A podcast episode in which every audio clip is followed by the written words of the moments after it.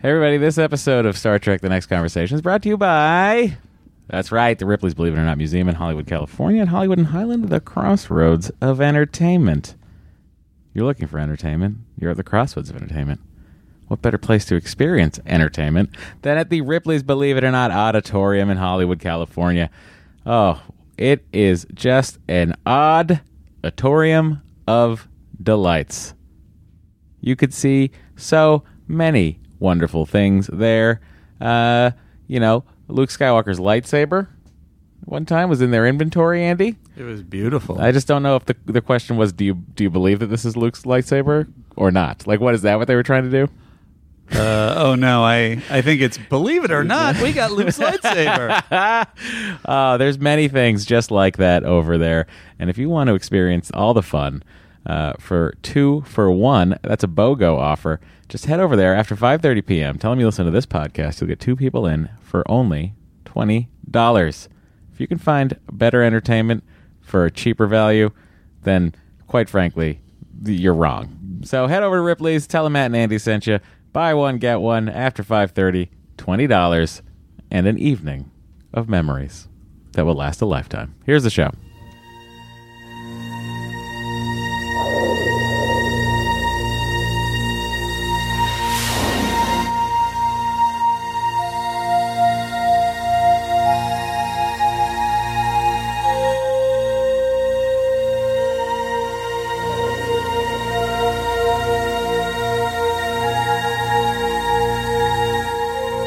Podcast, The Final Frontier. These are the conversations of the friendship Matt Myra and Andrew Secunda Their continuing mission. to seek out old adventures with contrived civilizations. To boldly watch episodes that one of them has watched before.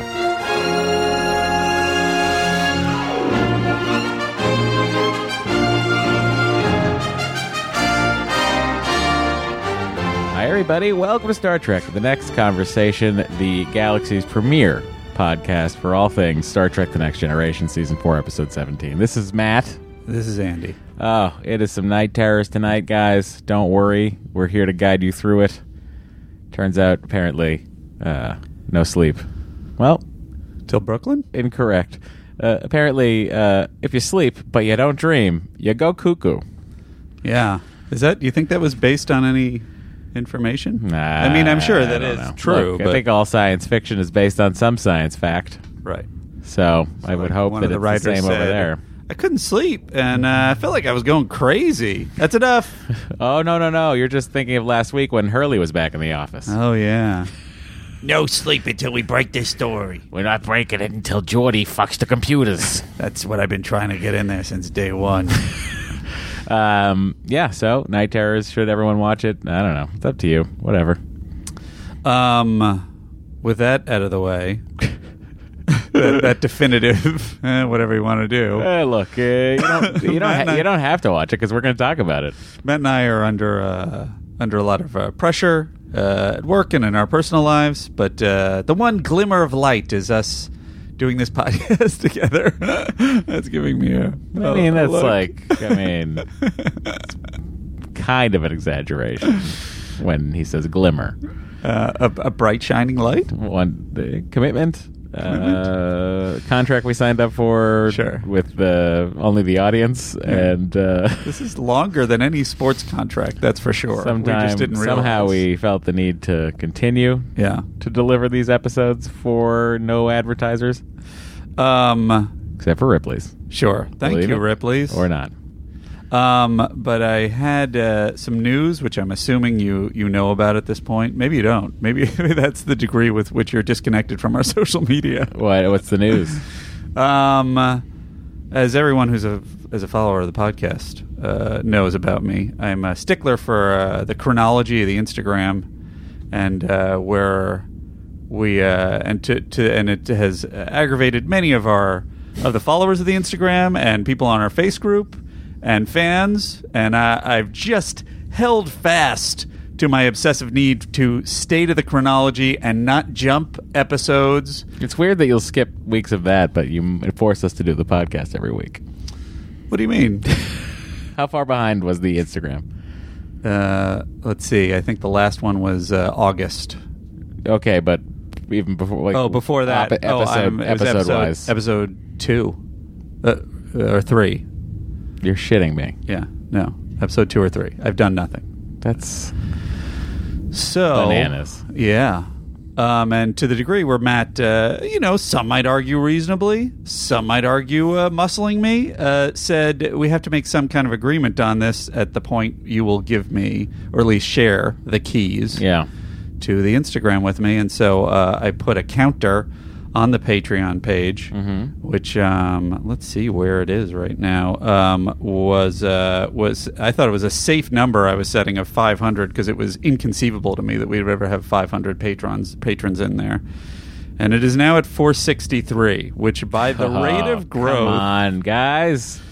uh, will- 37 of you left to help me don't, take reins? Don't listen to him. So what I'm saying is uh, that gives me, by my guesstimation, maybe 20 days to do. That's very generous. I feel like we have got the people who are going to come on over, and uh, it might take much longer than 20 days I don't think to so. get another 40 people in here. I mean, it's maybe 25, but uh, we're not. It's not definitely not going to be outside of a of a month and a couple of days, based on how many people join, because it's at least one or two a day. Uh, one or two people choose to support this podcast by getting more podcasts. What are you saying? I'm saying that's great. Thank you for Oh, it's supporting us. wonderful. Um, anyway, my main point is this, Matt. Yeah. in the next 20 25 however long it takes for me to finish it before that counter hits 500 Uh huh. i have decided Uh-huh. i'm going to get the instagram up to date i'm going to post something at least one thing for every episode which i believe So you only have like 78 things left to post. 91 91 things left to post, everybody. Yes, Will and maybe a Andy little do bit it? less Probably now. not. Um, so there you go. Uh, so the uh, so there is a uh, there's a post in the face group put up by the uh, the honorable uh, and talented Josh Bald, um, talking about this. Basically, if you have anything that uh, that you have posted in the past. that You may have sent it to us through sdtncpod at gmail.com. Um, I'm not known for my organization. Uh, We all know that. So I, it's hard for me to try and find all this stuff. So go to the the post, Josh Bald's post in Facebook. I think uh, e- send him through Facebook your email, and he will give you access to this Google Drive that is broken down by episode. And I'm pretty much good through the first season, and then I have uh, seasons two, three, and four, and I got nothing. So, um, so I guess I'm saying, uh, you know, help me out now. Now, uh, I, I will admit, many people on the face group.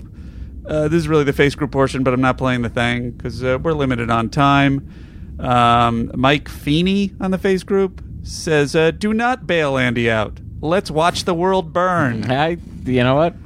Kind of on board. I got to say, I respect this perspective. Uh, but as I am Batman in this metaphor, uh, I also say, uh, you know what? Uh, help me defend Gotham from the forces of dyschronology. Is that a word? Um, You're asking everyone to pick up your personal slack. It's not my slack. This is what everybody should. Uh, frankly, this is what I think people have been doing the whole time. Well, I guess yes, in that sense, I am asking you. I talk myself into me being the problem. um, whatever the case, uh, McBrien on our Instagram says you've been averaging about one post a month. Doesn't really seem like it's that big of a leap to 91 in a month. um, That's funny. anyway, that's funny. I'm giving it a shot. This is what you're going to be looking at in the next several weeks. If you want to help me out, you can also uh, email through stt, sttncpod at gmail.com and just tell me what episode and uh, and I'll drop it what episode your image is and I will drop it in uh, the right box. But it's easier if you go through Josh Bald on Face Group. And uh, by the way, we got tons of nice content for season one already from Mike Mann, from Josh Bald, from um, Jeff Mullins, from Kyle Barker, all loyal lieutenants who have uh, dedicated uh, a lot of material, and all Sounds the like people on we're uh, Facebook. we run the uh, dorkiest mafia ever. yes, but God bless them all. Loyal lieutenants of s- the Star Trek Next Conversation family. Look, there are there are family, and uh, yeah, everybody in a in a family isn't cool. um, but God bless them nonetheless. Um, anyway, that was the only thing I really had to say. I didn't know if you wanted to talk about the news about the Section Thirty One show, or if you just want to. Hey everybody, there's a Section 31 show coming. All right, Andy, I just stopped the uh, recording and started it back up so I would remember to address the spoiler issue to everybody. This is where I'm doing it. I'm recording that part of it right now. Okay. Uh, look, Andy decided to, that he would make an announcement on the show, and I thought the whole time I thought he's announcing the Section 31 show, but what he really was announcing was that he has control of the Instagram and has 90 some odd posts to do in a, in a short period of time.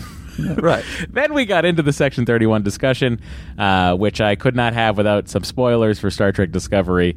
So uh, for the next, uh, I think it was the next 12 minutes, I'm going to put the time codes on the thing. For the next 12 minutes, There's also some there are spoilers. spoilers. There's also And- some spoilers for Star Trek Nemesis that and I if didn't you- want to hear. and if you didn't want wanna hear Star Trek Nemesis you, guys spoiler- are probably mostly safe on that one. and I I'm the think only you're one all going that's to be not. fine.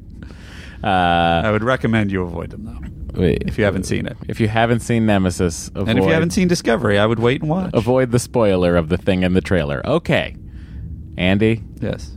we're gonna now have everyone enjoy this, this spoilery discussion of Star Trek Discovery Section Thirty One, and then we're gonna come back and do the rest of the show. Okay. Enjoy. Hey, everybody, it's Matt. we decided to take this whole section, which is about 13 minutes long, uh, and move it to the end of the show. So we're going to cut back in more, you know, of our uh, wackiness, Hales, President's Circle, and such. Uh, there's a correction, a lot of great stuff, a quality jingle. Oh, so much to look forward to here. And then uh, just stay tuned for after the show. Uh, and then we'll put those 13 minutes of spoilery stuff. Uh, Andy's mad because I spoiled Star Trek Nemesis for him, also. So, eh, if you haven't seen Nemesis, why are you watching, listening to this show? I mean, it's crazy. Come on, guys.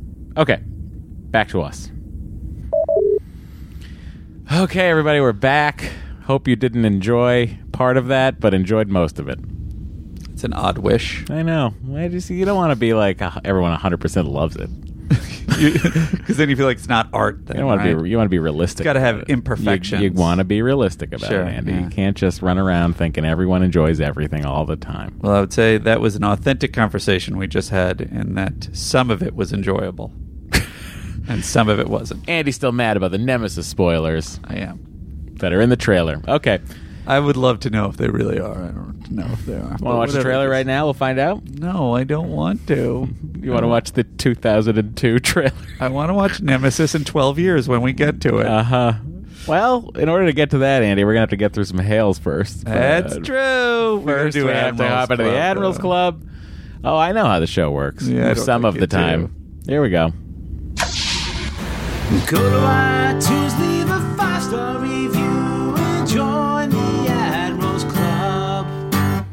Matt, Bob, do you, uh, uh, d- d- uh, Yep. Well, Andy, they could just leave a five star review on uh, Apple Podcasts, and they will be welcomed with open arms into the Admirals Club. I can't even believe it. We're at 28 minutes, and we haven't even started the Admirals Club. Well, it's only 9:30 p.m. after a, a full day of work. Why not? Um, so our first Admirals Club entry, admission, call it what you will, is uh, from Esseth05. And uh, he or she writes, My favorite Red Dead Redemption podcast. Matt and Andy are the best. I never cared much for video games, but these guys enthralled me with their breakdowns and analysis of classic moments from the game, including getting smacked in the face by a horse. Uh, they sometimes get distracted and talk about old Star Trek The Next Generation episodes, but their humor and charm make those tangents forgivable. In fact, they event- actually add to the quality and entertainment of the show. I love these guys, and this podcast helps me get through the work week. Five wide-eyed Riker smirks at a five.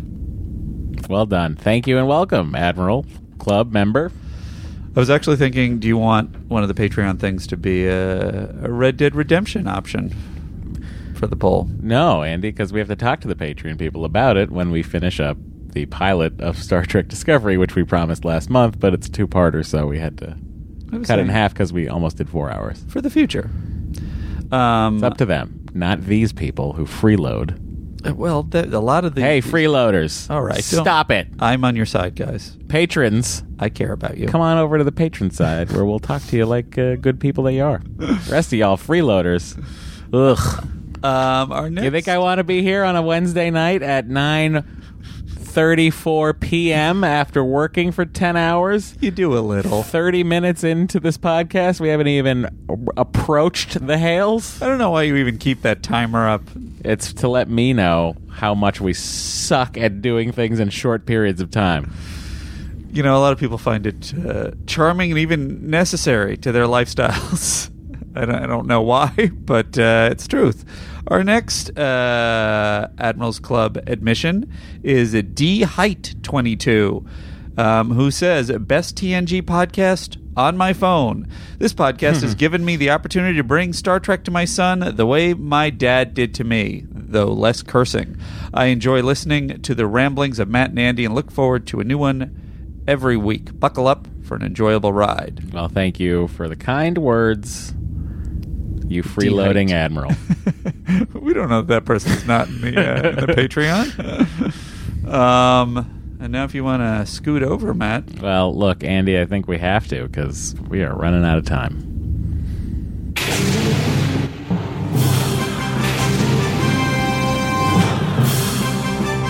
The United Federation of Planets President Circle. all right, it's raining again, guys. Thunderstorm in here. Nice Hello DJ, giving a nice calming rain. Uh, Okay, this is the part of the show where we give a shout out to the United Federation of Planets President's Circle. They are at the highest tier you can be at that isn't the Q Continuum on the Patreon. They get two episodes a month. They're talking about like four hours of Discovery last month, three and a half hours of Thor. They are getting a bang for their buck unseen throughout the galaxy, and we like to shout it out every week to one of these special members, or two of them, or three of them, depending on how many people bothered to message. The rain's been really turned up. This is the Christopher Pike Medal of Valor.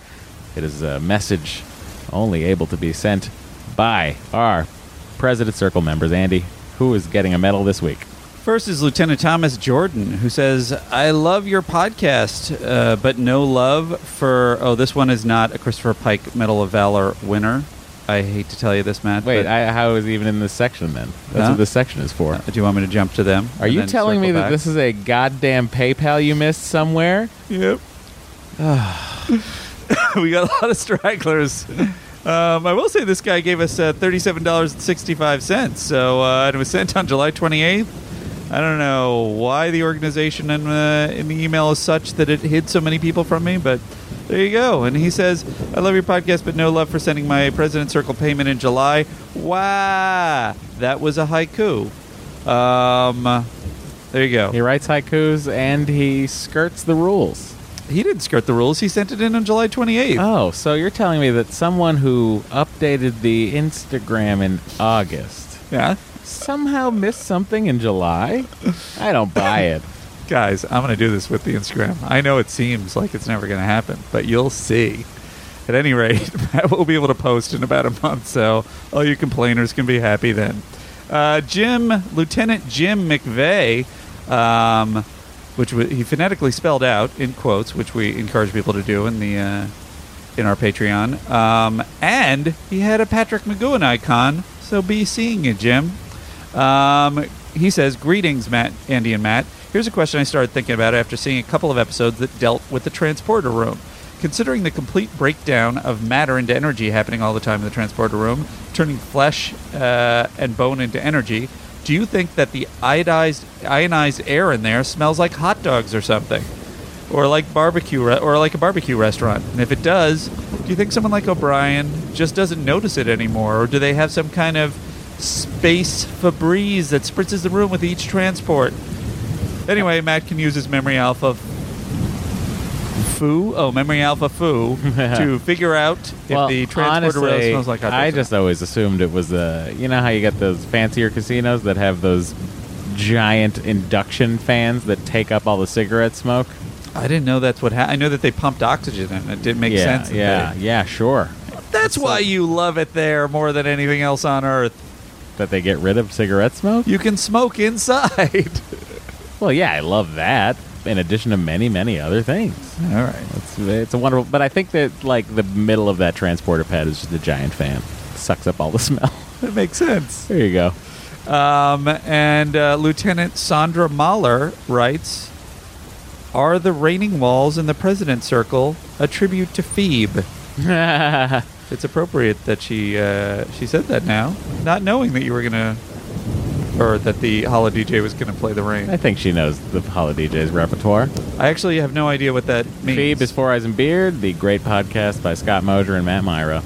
I knew I knew that that's what that was, but what is the reference to Phoebe with the raining walls? I don't even remember. All right. You know why I don't remember? Because it's a long time ago. Okay. And since Phoebe, you know, although we did a Phoebe a couple months ago, we put out a Phoebe. Uh, and then. Uh, How did it go? Just as meandering and, and rudderless as ever, which Huh. is fantastic for me. That's comforting. Scott and I, I think we found the Love it. control group. uh, yeah. Um, all right. Well, that's it for the president's circle. All right, Andy, can we just beam straight to the hallway? Do you want me to hit the theme, or will the theme sound? I mean, or- that's really up to Chief O'Brien right now. All Chief, right. can you get us out of here? Thanks.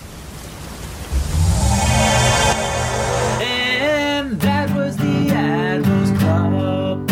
I guess it activates when we're just in the hall. Does smell bad. Interesting. Is that us? Uh, or the transport. I'm not really sure. Site to site transport smells worse. 'Cause there's Captain, we no, are being hailed. no one's taking the smell up. Sure. There's no fan beneath them. Uh, the hail bag is open. Um, first off, uh, I uh, I referred to uh, John Harmon as Dan Harmon last week, and he tweeted a very very patient correction at me. He was the person who said, "I am the Harmon who mentioned you being at the halfway point through the through TNG. My name is indeed John."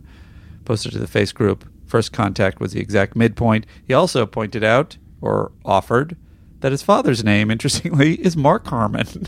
Oh, That's odd. there you go. Um, here's Stars of the 80s with Matt and Andy. Um, here's another one. Uh, guys, recorded this uh, like two months ago, keeping it on a proverbial shelf and hoping against hope for the day that Matt would return to Face Group. Matt made a, a grand return I did. I did. I popped over. to the Face Group. Um, uh, and he says, uh, and this is from uh, Frederick Rombouts. Uh, I'm sorry if I'm pronouncing that wrong after all the times I've said it, Frederick. And he says, uh, as Rafiki once said, it is time. Um, so let me just ask you, Matt. Um, this is this song I'm about to play is one minute and forty one seconds. Is it from The Lion King? It is not Oh. Uh, you're asking me if I sh- if you should play the song in, the whole in thing. its in its entirety? entirety. I guess I'm giving you control of the emergency brake. Jeez, Louise. So if you Most want- other nights when we weren't 40 minutes into a podcast, and I can it's save almost it. 10. I can save it for another episode if you want. That means I'm going to have to return to the face group again.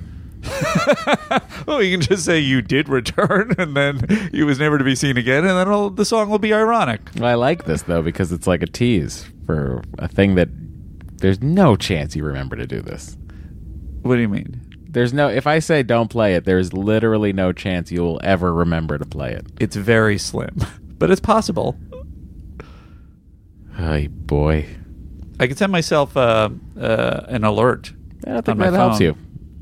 Sometimes it Because I texted you 20 minutes before you left work and said grab the purple cable. That's true. but in fairness, I was in a writer's room being harassed at the Uh huh. moment. Uh huh. Uh huh. Uh-huh. But yes, that's true. I What's don't it, have what's it like being in a writer's room over there. I don't have it. It's, It's hard, right? it's a little hard. Yeah. A little Yeah. hard. Um, You don't think I know that? That's why I asked you to grab the purple cable. I forgot it because I was in a writer's room. ha Secunda. it's not really a Secunda. We both failed on that one. Um, why don't I just hit it? Here we'll we go. Be done Let's with see it. What happens? Everybody, in the words of Matt Myra, buckle up. Oh, John Sebastian. Yeah. You're still on that guitar right there. Is it? He wrote this theme. Not on that. that that's he used to own this one. Though. Oh. A side to side transport had beamed you out. Welcome back to the same old group that you laughed about. Hmm. Well, the memes have all changed, and you don't you know? And we've missed you on live streaming video. No, Uh, that's true. We haven't done that in a Nothing long could time. be finer Nothing could be finer. than hanging with Matt Myra. hanging with my mama. Yeah, we tease him a lot, cause we love him a whole lot. Welcome Aw. back. That's the part that I thought welcome was back, welcome back. Too welcome treacly for back. my taste. I like the whole thing. Welcome back, welcome back. I think had I welcome back. Known this was a riff on John Sebastian. really had started to wonder. Welcome I would have said yes immediately. back Oh. To our captain, Matt and Secunda. That's me. and we know we complain in here quite a bit. You And do. we're sorry for acting like little shitmates. Everybody hustle. Everybody hustle. Cause up you should buckle. Yeah, we tease him a lot, cause we love him a whole lot. Welcome back. Welcome back, welcome back, welcome back. Welcome back, welcome Matt, welcome back. I'm delighted that we played that. I'm glad. Love that. Love, love some John Sebastian. Love the Love and Spoonful. Is it? Love Welcome Back Cotter. Is that? Is John, John Sebastian is is the person who wrote the song or sang the song? Both. Okay, there you go. But that was that was written for the show, or that was a song that they appropriated. That was written for the show. Oh, there you go. He like submitted it. His record company was like, well, "We don't like this song." He was like, "We'll submit it for the theme song for this show, Welcome Back Cotter." Oh God, one of them. One of and then it became a number one. The song became a number one hit. yeah, one of the most and then the famous songs record of company all was time. like, "Uh, ooh, we we love it. Do another album, John. make them all sound like that. John, could you please just make another album that sounds a lot like that thing you did that was a hit? That We're was sorry uh, we said no before. 70s, 70s record uh, executive uh, right there. Uh, the Love and Spoonful, Andy. Uh, look, here's I just want to talk about the Love and Spoonful. for a Eleven second. spoonful minute. Everybody, hang on. Uh, I just have to actually. Can I go to this album? Mm. This little bit of the love and spoonful here.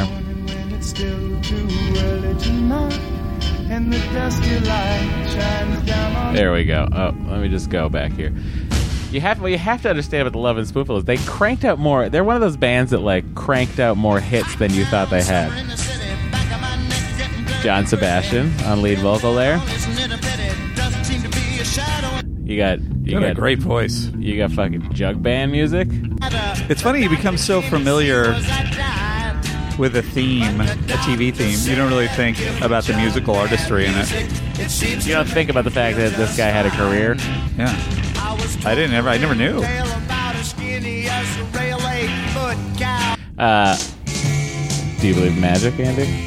Also, John This was Sebastian. them? Also, John Sebastian. Oh my god, I gotta check out the Love and Spoonful. Uh, this one you might not know. Oh, hang on, let me get to it like uh Oh, come on. Right? You'd have to be so nice. Day or two. I don't know if I'll know this when we get to the hook, but I don't know this one. I don't know this one. Wow. Delightful. My favorite of theirs is, is, is uh, well, this is a great one too. Did you ever make a remind, Andy? Did you ever have to make up your mind? Oh yeah, this was like all over the This village. is so chill. Uh, maybe that's why I never wanted to listen to it. Um, this is my favorite of, of, of John Sebastian's tunes, "Daydream." What a day for a daydream. He Is this original? This was him. Yeah. daydreaming boy, God. and I'm lost in a daydream, I know. dreaming about my bundle of joy. Really, this this is when it goes up here. Even if time ain't really on my side, Really think uh, it's one of those days. for shame taking about a his voice. It uh, sort of he sort of lost his voice as he got older, but. Boy, oh boy. John Sebastian, that was your Love and Spoonful Minute on an episode where we are 44 minutes in and haven't talked about the episode. I like that we started that with you going like, it's already, it's almost ten. We can't play so this then I whole said song." John Sebastian. If you Mm, said that, I would have wow. said, go ahead. John Sebastian digression. Don, John, welcome to your John Sebastian Minute. Our next on the hail Love and Spoonful podcast. Star Trek The Next Conversation. is from Thomas Gill, who says about the crewmen. Question for you, Andy. Okay. Should I just slap? Do you think it'd be better if I just slapped the um, discovery discussion at the end of the podcast? Uh, so, like, we'll do the thing, we'll do the president's circle, and then if you want this discovery spoiler, that way there's no chance of anyone getting it without actually wanting it. I I think that's a good idea. I agree. I wonder who won't. Probably everyone listening. Oh man, I had to wait for the end. so then, do we want to describe this now? That uh, you mean like re-describe what I said I was doing? Well, how are you cutting it down? Like we should warn them in advance, whatever the case. Even also the people who. Well, no, it'll just it'll lift out. yeah. You know, I'll pull it out because I have the time. Oh, and then codes. you'll have the description of it. and then I have the thing, and I'm of pop saying, that This at is the what's end. about to happen. yeah, there's gonna be a Gotcha. spoiler. All right. It won't make a lot of s- as much sense because the just in in our, in our pre in our pre talk saying this is what's coming. We were saying, and then we'll later go back to the episode. You know what? It's gonna be fine. All right. We'll figure it out Okay. Fair enough. because I'll figure it out. I understand. You don't have to worry about it. I I'll make it appreciate work. that. We both have our. Duties. But I think that's a better idea, though, right? I I think it, there's less chance of people Yeah. listening to it And by getting mistake. angry. Yes, I agree. All right, there you go. That's how it works, everybody. We think about it and talk about it. Thomas Gill says, "Dear Andy and Matt, you both went on about Uh-huh. asking the crewman who was replaced about where they were during that period. What episode is this from? Oh, about the crewman and Devil's Due. Um, yeah, the the the guy, the helms, the, the ops officer, Right. who gets replaced and then just shakes his head like, I can't believe what I just saw. right. So I don't know if this answers that because that's also a good point. He says, however, it is likely that the crewman was placed in the transporter buffer and not me- rematerialized on the other ship. In TOS's Day of the Dove, the Enterprise crew do that to Klingons beaming up in order to strip them of weapons. Just a thought. okay, Um, and then I he- mean, doesn't he? Don't you think he goes, "What happened? I was just in a transporter buffer." that is where that is where the idea kind of falls apart You know what I because he mean? looked around. That's like all I it was wanted all was being him to weirded say out. something. Yeah, you have no consciousness when you're in a transporter buffer, right? you do. You're aware of being transported. Yeah. But I mean, are you aware of being held in a transporter buffer? Doesn't make sense Uh, that you would. Well, Andy, look, I don't want to spoil ahead of uh, All right, don't- season five. Don't worry about it. things. All right, I withdraw the question. Um, he also adds a bit of trivia about clues. The He episode does is- like asking questions. that I get sure answered. do. I mean, it's not the worst thing for a podcast. The episode is similar in structure. Do you want? You have a counter thought you want to say to that? Go ahead. the episode is similar in structure to the Red Dwarf episode. Thanks for the memories. So much so that when Patrick Stewart was in the UK, um, he was watching Red Dwarf on TV and was about to call his lawyer when they did something off the wall, and he became a Red Dwarf fan. What is funny that there is that the Red Dwarf episode predates the TNG episode by at least two years. In the end, both crews learned that it's better to not know about the time they forgot. Slash. Do you think that that's really how Patrick Stewart was spending his time?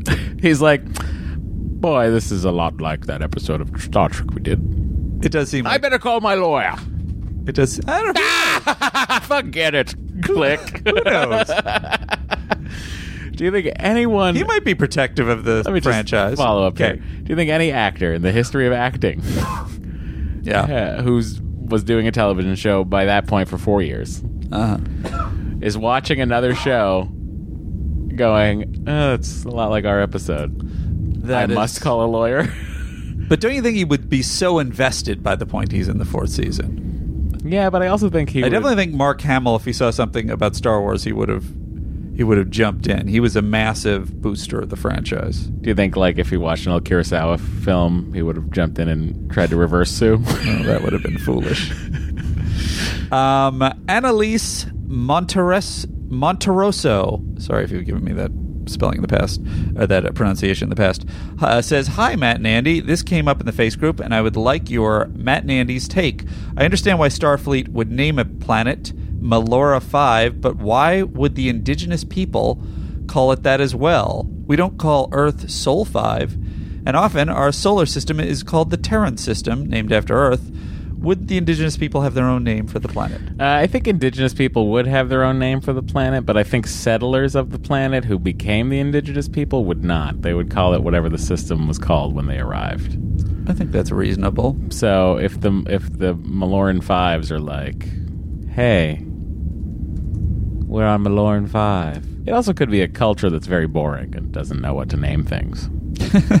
they just heard what the Earth. Hello, I am Maloran of Maloran five. Why don't we call ourselves what those I'm- aliens were calling us? Hello, I'm Maloran four billion six hundred forty three thousand nine hundred twenty four of Maloran five. They just name everything Sure. Maloran in order of what number it was. anyway, Um, good times for me. And then the last one, just to inject a little fun back in. Andy, the beauty of this plan that we developed over a short period of time of putting the Discovery Talk at the very end is Yeah. that we're going to be like normal, be on normal time. yeah. Oh, is that why? Does it really? It really bothers you when we're not on time. I don't want to write that into a description. Aren't some people delighted? Maybe they're not. I have no idea. I feel like they are. I'll tell you what, 462 people might be delighted. Hmm. Seems reasonable. Yeah. Yeah. Um. All right. Here's a voice hail we got. It made me laugh so much that I want to play it.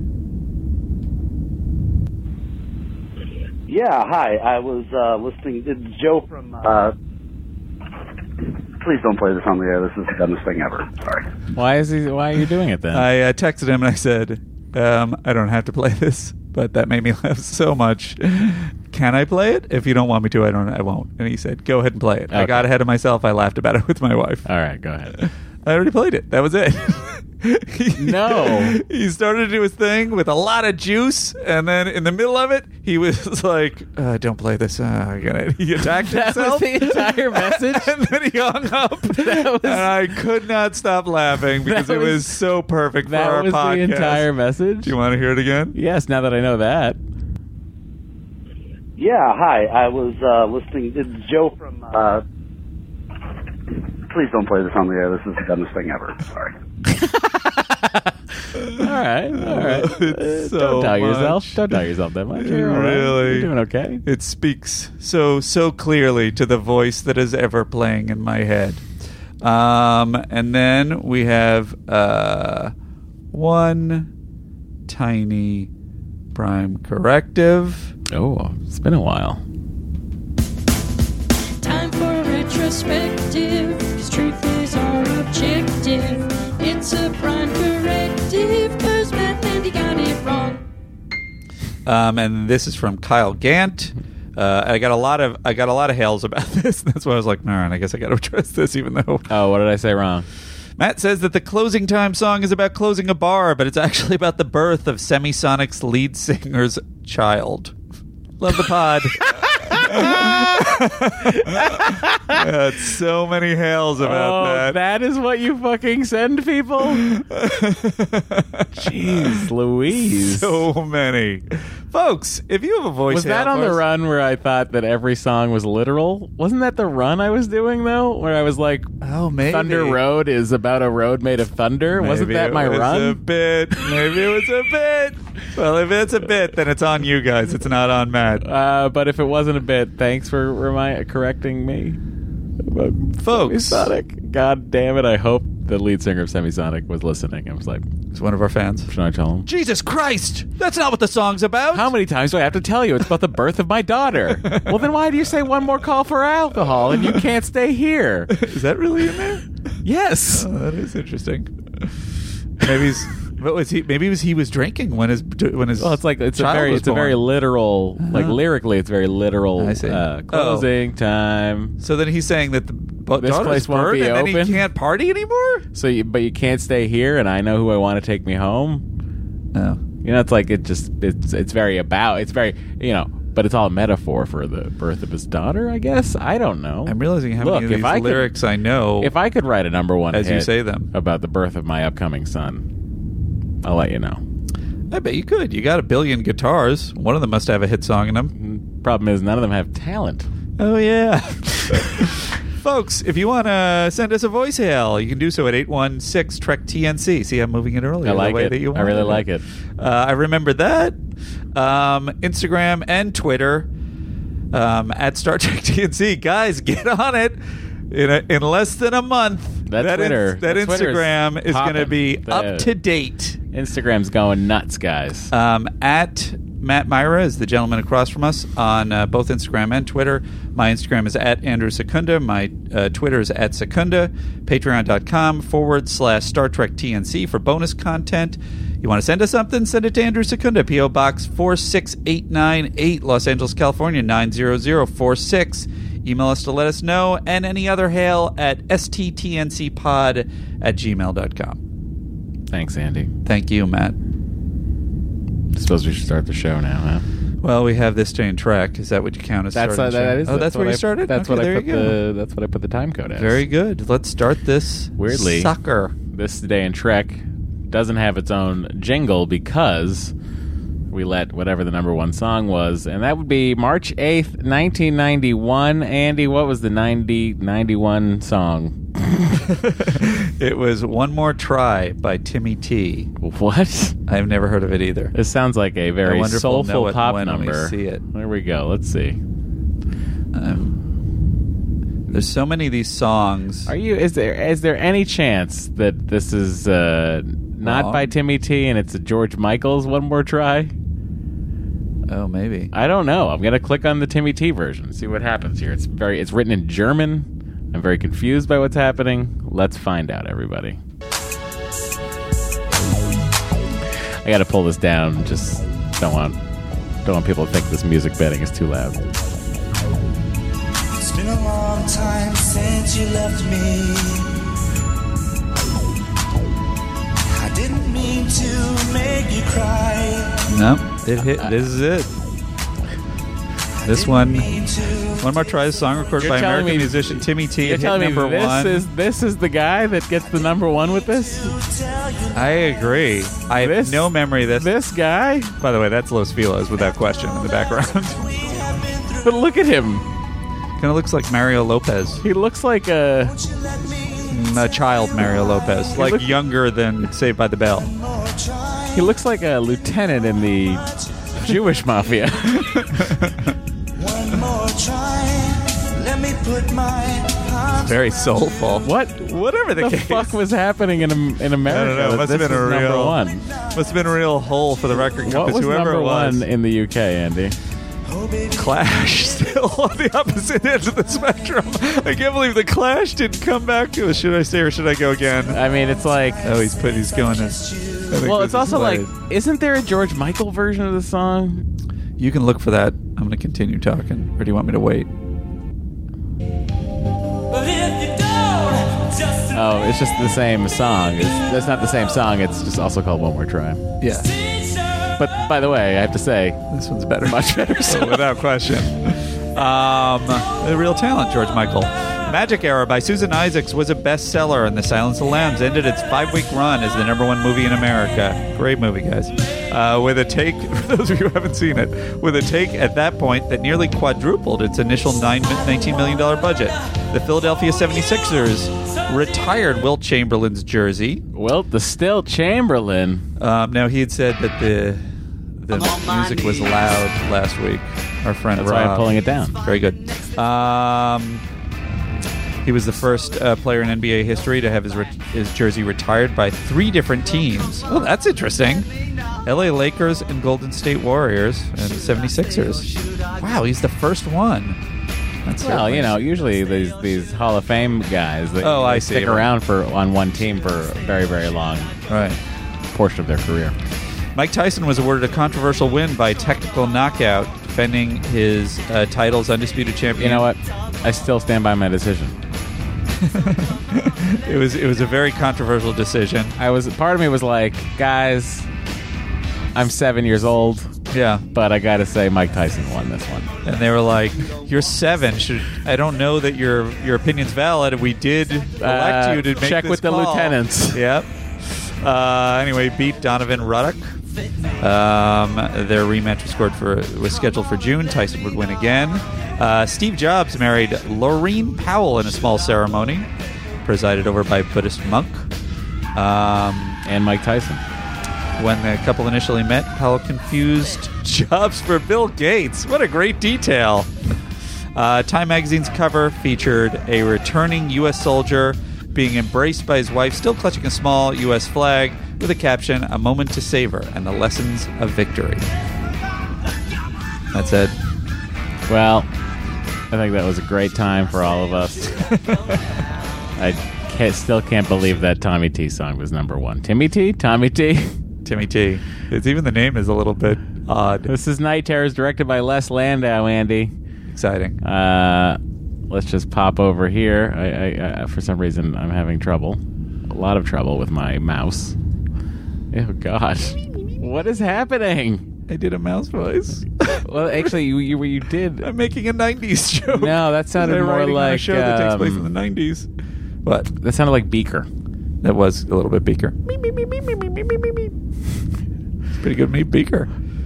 I got to take that on the road to nowhere. Nowhere fast. Oh my god, this is driving me crazy. Yeah, he's having trouble finding it. No, Night Terrors, directed by Les Landau. Teleplay by Pamela Douglas and Jerry Taylor, and a story by Sherry Goodhart's. I do wonder. We got to ask those writers how they decided to split up credits. You hear 'cause that, Mike Man? Clearly, a lot of gang writing going on. When you talk to those writers, let us know. Uh, here it is. Ready? The Enterprise finds the starship Britain missing for several weeks. Adrift in space, the entire crew, save the ship's Betazoid counselor, is dead. While the ship's crew is investigating the incident, odd events begin to occur. Troy is tormented by nightmares. The LaForge can't restart the Britain's engines. Dr. Crusher suggests that the irritability among the crew indicates the repetition of whatever happened to the now dead science vessel. Picard decides to leave the area only to discover the Enterprise's engines don't work either. Data, unaffected, theorizes that the ship uh, is caught in a Tychon's rift, a spatial rupture that is draining their energy. LaForge fails in an attempt to dislodge them. Dr. Crusher finds that the crew's depression and shakiness stem from dream deprivation, and Troy realizes that her colleagues' nightmares mirror her own. She wonders if they could be an attempt at communication. While brainstorming with Data, Troy guesses that the nightmares uh, come from another ship trapped on the other side of the rift. The other ship is asking for the aid in freeing both vessels that with a release of hydrogen. The Britain crew died before they could figure it out. Troy tries to reach the other ship in a dream while Data vents all of the ship's stored hydrogen. Just as their attempt seems to have failed, there's a giant explosion and the ship is thrown free. Free. uh, Andy, Yeah, Matt. what do you think? Let's get into it. Okie dokie. Captain's log, stardate 44631.2. We are proceeding through the rim of an uncharted binary star system where we may have located the USS Britain. The missing science vessel failed to arrive at its destination and has not been heard from since a distress call 29 days ago. On screen. Um, this this Ensign Rager still at the uh, at the helm, and she disappears in the next episode. And I'm just like, what the f? well, I mean, in fairness to Spoiler alert. everyone, yeah. she kind of forgets how to fly the ship. you think it's there's her screw ups in this one? I think that's what did it. that would not be fair. There's also a couple moments in this open here. Let me just show you. That's the Britain, all right. No shit. Dane, all right. The ship is intact, sir. Love a Reliant class vessel. It's so cool looking. Is that what those are called? By the way, I just always have called them Reliant class vessels It does look a little bit in like my the brain. Well, it Reliant. looks a lot. It is. But I don't think it's that's essentially the, It's not the same ship. If that's what No, you're no, no. saying. But I'm saying, like, what is that? What is that class of starship called. I guess you could see look if up the USS Alpha- Britain. That's what I was. And that'll that'll do it. No indication of structural damage. Engines? All propulsion systems Two. are shut down. the ship is drifting, sir. Life form readings. Inconclusive. Counselor. Miranda class starship. That's what it is. Yeah. Thanks, buddy. No problem. It's life on board, but It's really cool. Love that it's got all that stuff on it. I don't know. What do you mean by stuff? I don't know. It's got like uh, things on the top and things on the bottom. What do you mean? Number one assembly. I don't know. What's all this stuff? Report to transporter room three. Warp. Oh, that's its photon torpedoes. Commander, That's its torpedo bay. I need to. on the top here? Yeah. That's amazing. Over the.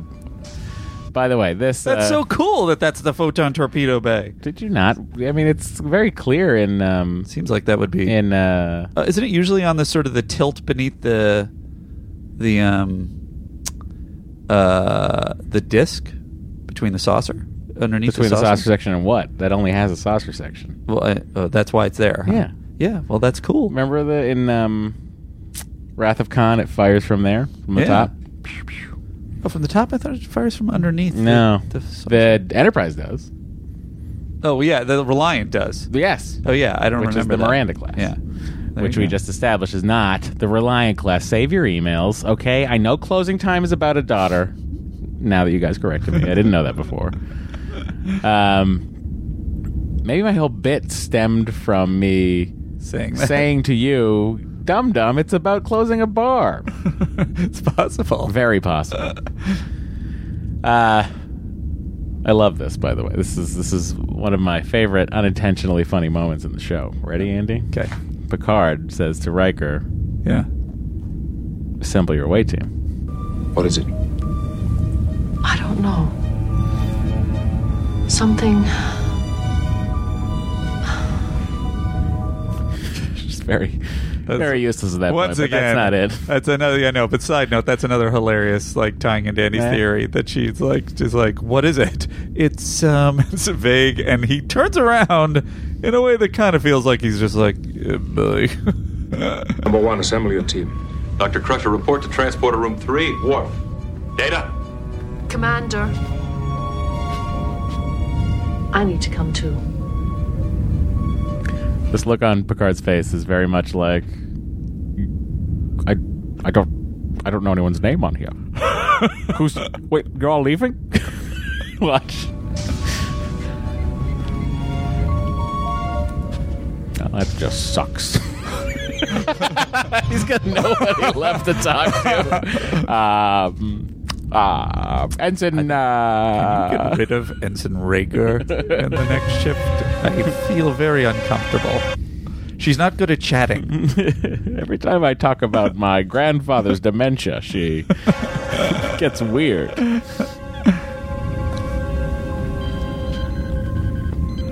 I love this too. Function. I love this ship Any of the main systems, on the sir. inside. It's really cool and old timey and. You love Feels the like- you love the ship for uh, what it has on the inside. the interior design just feels really like stripped down and like like a real Well, starship. it's an old science vessel, right? Commander, here's another one. This was done by a phaser. on a now, what is setting this of six or gray dark outfit that some of them are wearing? Sci- that's a science outfit. That's the science, like the sci- pure scientists who aren't Starfleet officers. They wear this science uniform. Oh, is that like the uh Like the Carol guy- Marcus and oh, Uh, this is E yeah, it more would be silvery, like that. but- It would be like that uniform, Ah. but this is the TNG version of that uniform. Interesting. They're really Uh, cool. They almost Don't look you like remember the guy who is in Devil's Due? The old guy. they believe the devil has come back. Oh, did he That have one guy's of in those one of these outfits? uniforms, yeah. Oh, there you go. More over here. The entire bridge crew. Whoever did this could still be on the ship. There is someone still alive. But he didn't kill these people. Mm-hmm. Here, Okay. Here Troy does it. Finds the guy. Why can't you do it the rest of the time? Warmer, warmer. I'm colder. Oh. Warmer. Here. I think he's Betazoid. Because of those weird eyes. I'm going Let's to see if he help has a you. weird accent. did this to you? It was a prank. Pranks, man. um, all right. Look, I guess you're Great teaser, I say. Oh, Andy loves it. I was into it. Right? There's a lot of things that I was just like, this is going to be great. I was totally wrong in my expectations for this episode. Good, good to know, Andy. You share no one else's opinion. Yeah. That's not fair. Could be a couple people that really like it. We've almost Rosalind finished Chow? the autopsies, Captain. How long will it take? It's complicated. The dead were found all It's over. complicated. I'm supposed to tell you how they died. but they're already dead, Captain. no, no, I know what an autopsy is. I know we're down on Beverly. I got to say something though. Ma- Maybe we'll hit it. I feel like there are rising indications of her competence rising, uh, as that I've seen. But I agree with Some were found locked in their rooms, barricaded with weapons piled all you. Craig around. Hurley. Any relation? Others were found in the corridors Interesting where they'd question. obviously had hand-to-hand combat. They obviously had hand-to-hand combat. It'll take some time to analyze and sort through the details. We've identified him as Andrus Hagen from Betaset, scientific advisor. He's in a profound catatonic state. I'm not getting much, Captain. Few words. Mm, Mm. no, you, Disconnected you wouldn't be, would you? The empath and the doctor. Feel his terror, but I can't seem to get through to him. Not super helpful. Stay with him, Counselor. We're examining Britain for clues, but this is the only man left who knows what happened there. I'm here. I'm right here. Now I'll telepathically communicate with you. Voices. I gotta say this. This guy, in a one shot, cries, which is the the holy grail for an actor because that means that they didn't cut to put fake tears in his eyes and he cries. He, he just by emotion he cried, or or they put it in his eyes and then he or does he start looking at the very bright light above him? You always want to take it away from people. Both things. No. No. Keep talking to me. I'll try to understand. This guy from that from that from that lay down position. Yes. Forty five percent of the time, I thought he was uh, what's his face from. Uh, God Curious damn it! what this is. God damn it! man. Ah. David Lynch, Firewalk with me. Kyle McLaughlin. There we go. Thank you. Laying down, doesn't that look like Kyle McLaughlin? Fire Walk with me. Is Fire Walk with me is what I pull. Not, not is what I Twin pull. Peaks, Is the what I first- pull. the, the bad movie made off of the great series. I couldn't get Twin Peaks would not roll out of my brain for some reason. It was so weird. All the engines check out perfectly, Commander. Once we get them started, the Britannia can get back to Starbase under her own power. Let's give it a try. Preheating injectors. Data, fuel flow. Matter valves are open and operating. I love this. Magnetic containment of antimatter. It's not crap. particles constant. It's a startup bullshit. procedure for an engine. Yeah. Injectors open. Sure, a lot of it.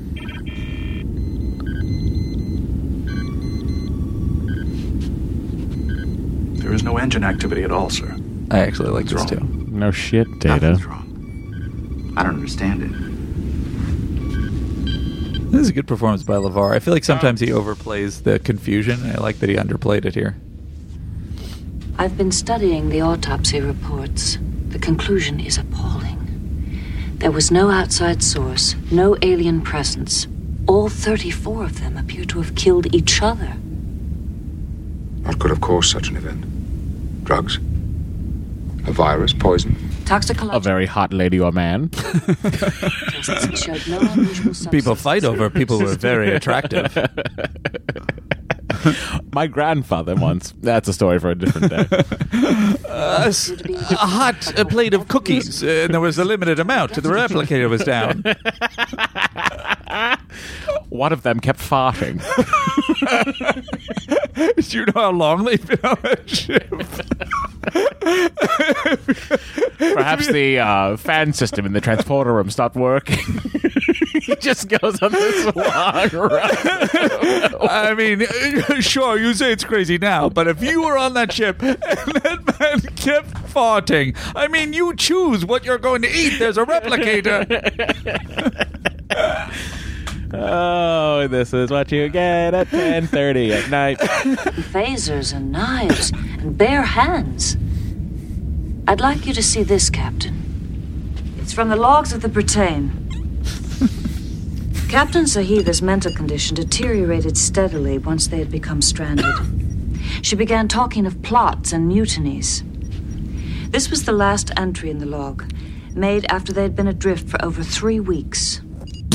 First off, they took Brinkin, then we- Did you hear that? They got to the engine. Not so far fetched, Beverly. Who's laughing now? Captain, that wasn't the video. oh, my apologies, Beverly. Anymore. Had to eliminate Brink. The ship is out of. Out of. We're running out. Too dangerous. Out of Brink and his men. How do you feel about this lady's performance? Well, I think she's playing someone who's insane. fair. so, thumbs up. I think it's a tough one. I feel like she did a good job. Um, I feel like there are a lot of things that people are asked to do in this episode that are, that are like, "Ooh, this is going to be tough," and if and, you know, in a limited amount of time on the TV Do you think schedule. Marina thought, guys, I don't know if it's going to look great if I'm flying through space? oh my gosh. I'm supposed to be How saying are the what other now? effects so above par for the time, and this is so bonkers? I know that they must have thought like, "Oh, it's a dream," but this weird butt shot of her flying away, and it's so so clearly on wires. Yeah, I mean, look, it's uh, one of the more ridiculous shots in the history of the show, just because it is. Uh, so she gets up, having had the first of her nightmares with this uh, binary star system. made little progress in solving the mystery of the Bretagne. I have decided we should return to Starbase 220, and to that. Here's my problem with the solution. Okay. Uh, Jumped in the end. Well, you know that's why we read the description at the top so that we don't spoil. Fair. Uh, the message: two moons. Yeah. One circling. It Yeah. was one moon. One moon. One moon circling. One moon circling. Yes.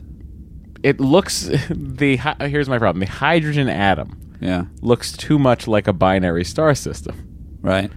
So like visually I think it's very difficult to put it together visually. To go, "Oh, a hydrogen atom." But then isn't that what why one moon circling is a good I think it's good if you're not in a binary star system. I see. Do you know what I mean? Yeah. Like I think visually, like the show, it would be very different. It would be, I don't know, maybe a little clearer if it wasn't in a binary star system. Right. Do you think this is the star with the battle of the binary stars?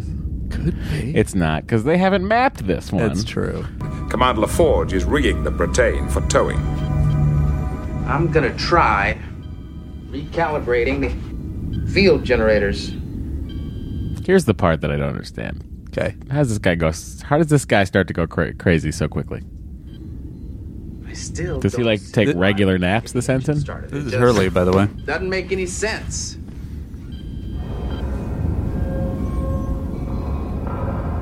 To me, this seemed like uh, John Mulaney going crazy. That's what he read to like to me. He does look like a young baby faced John Mulaney. Yeah, little John Mulaney, little Starfleet Say John Mulaney. Can't you hear it? There's someone still alive on the ship. I feel like I'm going crazy. I heard. I. I mean, I thought I heard something. This is uh, My apologies to you, Jordy. Yeah, this is uh, Jordy's interpersonal skills at their best worst. Yeah. Ready? I'm going to calm this guy down. by telling him 34 people died here. 100%. Ship was searched thoroughly. There's nobody left on board. Sorry, sir, my mistake. Don't worry about it. There were 34 people found dead on this ship. Shouldn't make anybody uneasy. Wait, what? I didn't know that. I just came over to get the engines going. Why are we here? We should go quickly. Good performance by that guy, by the way. I agree. Let's not also forget uh, Firewalk with Me's Beta Z. It's true. Tell me about the voices you hear. Diane, Bright, I'm trapped in my head. bright out there. It does look like Kyle Totally. MacLachlan, You're right. It's like crazy. It's like chubby Kyle Mm. McLaughlin. Hey, I'd take a body like that. uh, okay. Let's jump into the next show of insanity. All right. Here which we is go. which is uh, of course um, eh, un undistinguishable from any other interaction between O'Brien and Keiko. Boy, what a day this was. I'm doing an isozyme study on some populations of Cardelia, but they're turning out to have these really weird polymorphisms. what a headache. Is that why you're late? Oh no, I had a conference with Dr. Balthus. She wants to do a study on the Leticifer ontogeny of the Caladian thorn flower, but I don't have time to oversee another project. Was Tom Corbin there? What? Tom Corbin from the science lab. What is, where is this coming from? This is crazy. Tom Corbin. Remember him? Of course I remember him, but. Use any excuse you can to pay him a visit. Miles, what are you saying? You know, he's, everybody knows he's the he's the Lothario of the, the botany department. Do you know Tom Corbin's running around deck to deck, ruining marriages left and right? If I didn't know better, I'd say you were jealous. I think that's what he was going for, Keiko. Read the room. Take him for a fool.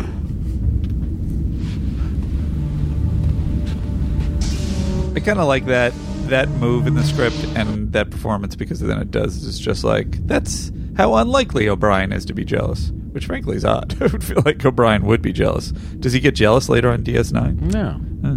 There you go. Look at him. He's talking Chief O'Brien. Sure, he's got nothing to be afraid of. What would you be afraid of? Nothing. You can r- work transporters inside and out, engines no problem. You're Chief O'Brien. It's true. I got any competition, I'll just beam him into space. You're on the flagship of the Federation. Well, there's that too. And then you went over to D Space Nine. For some reason. Hello, Chief. you know what I didn't like about this? But I would have liked a little more insanity starting from our regulars. The pl- the playing it off of these people we've never seen before and these people we don't really know the interpersonal lives of. Mm-hmm. You have a hard time catching up with it. Uh, you know what I mean? except that And, they're like, also you see, rating. you see this guy. You, Well, you think, see O'Brien for flipping out. a yeah, little bit. but you. Th- I thought this guy was Tom Corbin, I actually thought he was too. Yeah. right? Like Yeah. and then but don't put me with someone who I might think is Tom Corbin. There were Give me I don't know O'Brien or s- like, not O'Brien, but like Barkley or who, someone. I will say this episode is like a side character parade. It's Oh, like so truly. many side Also, characters. we never explain why Guinan doesn't lose her mind. Well, that is true. Some coffee? She's an Uh, Allurian? Is that Sure, right? she's an Elorian, but like, what does that mean? I'm just proud Tell of me a myself little bit. that I about remembered it. Allurian. Why don't we say the only people who are not affected on the ship are Guinan, Data, and Troy? Yeah. Why just write Guinan totally normal and never address it? Much coffee.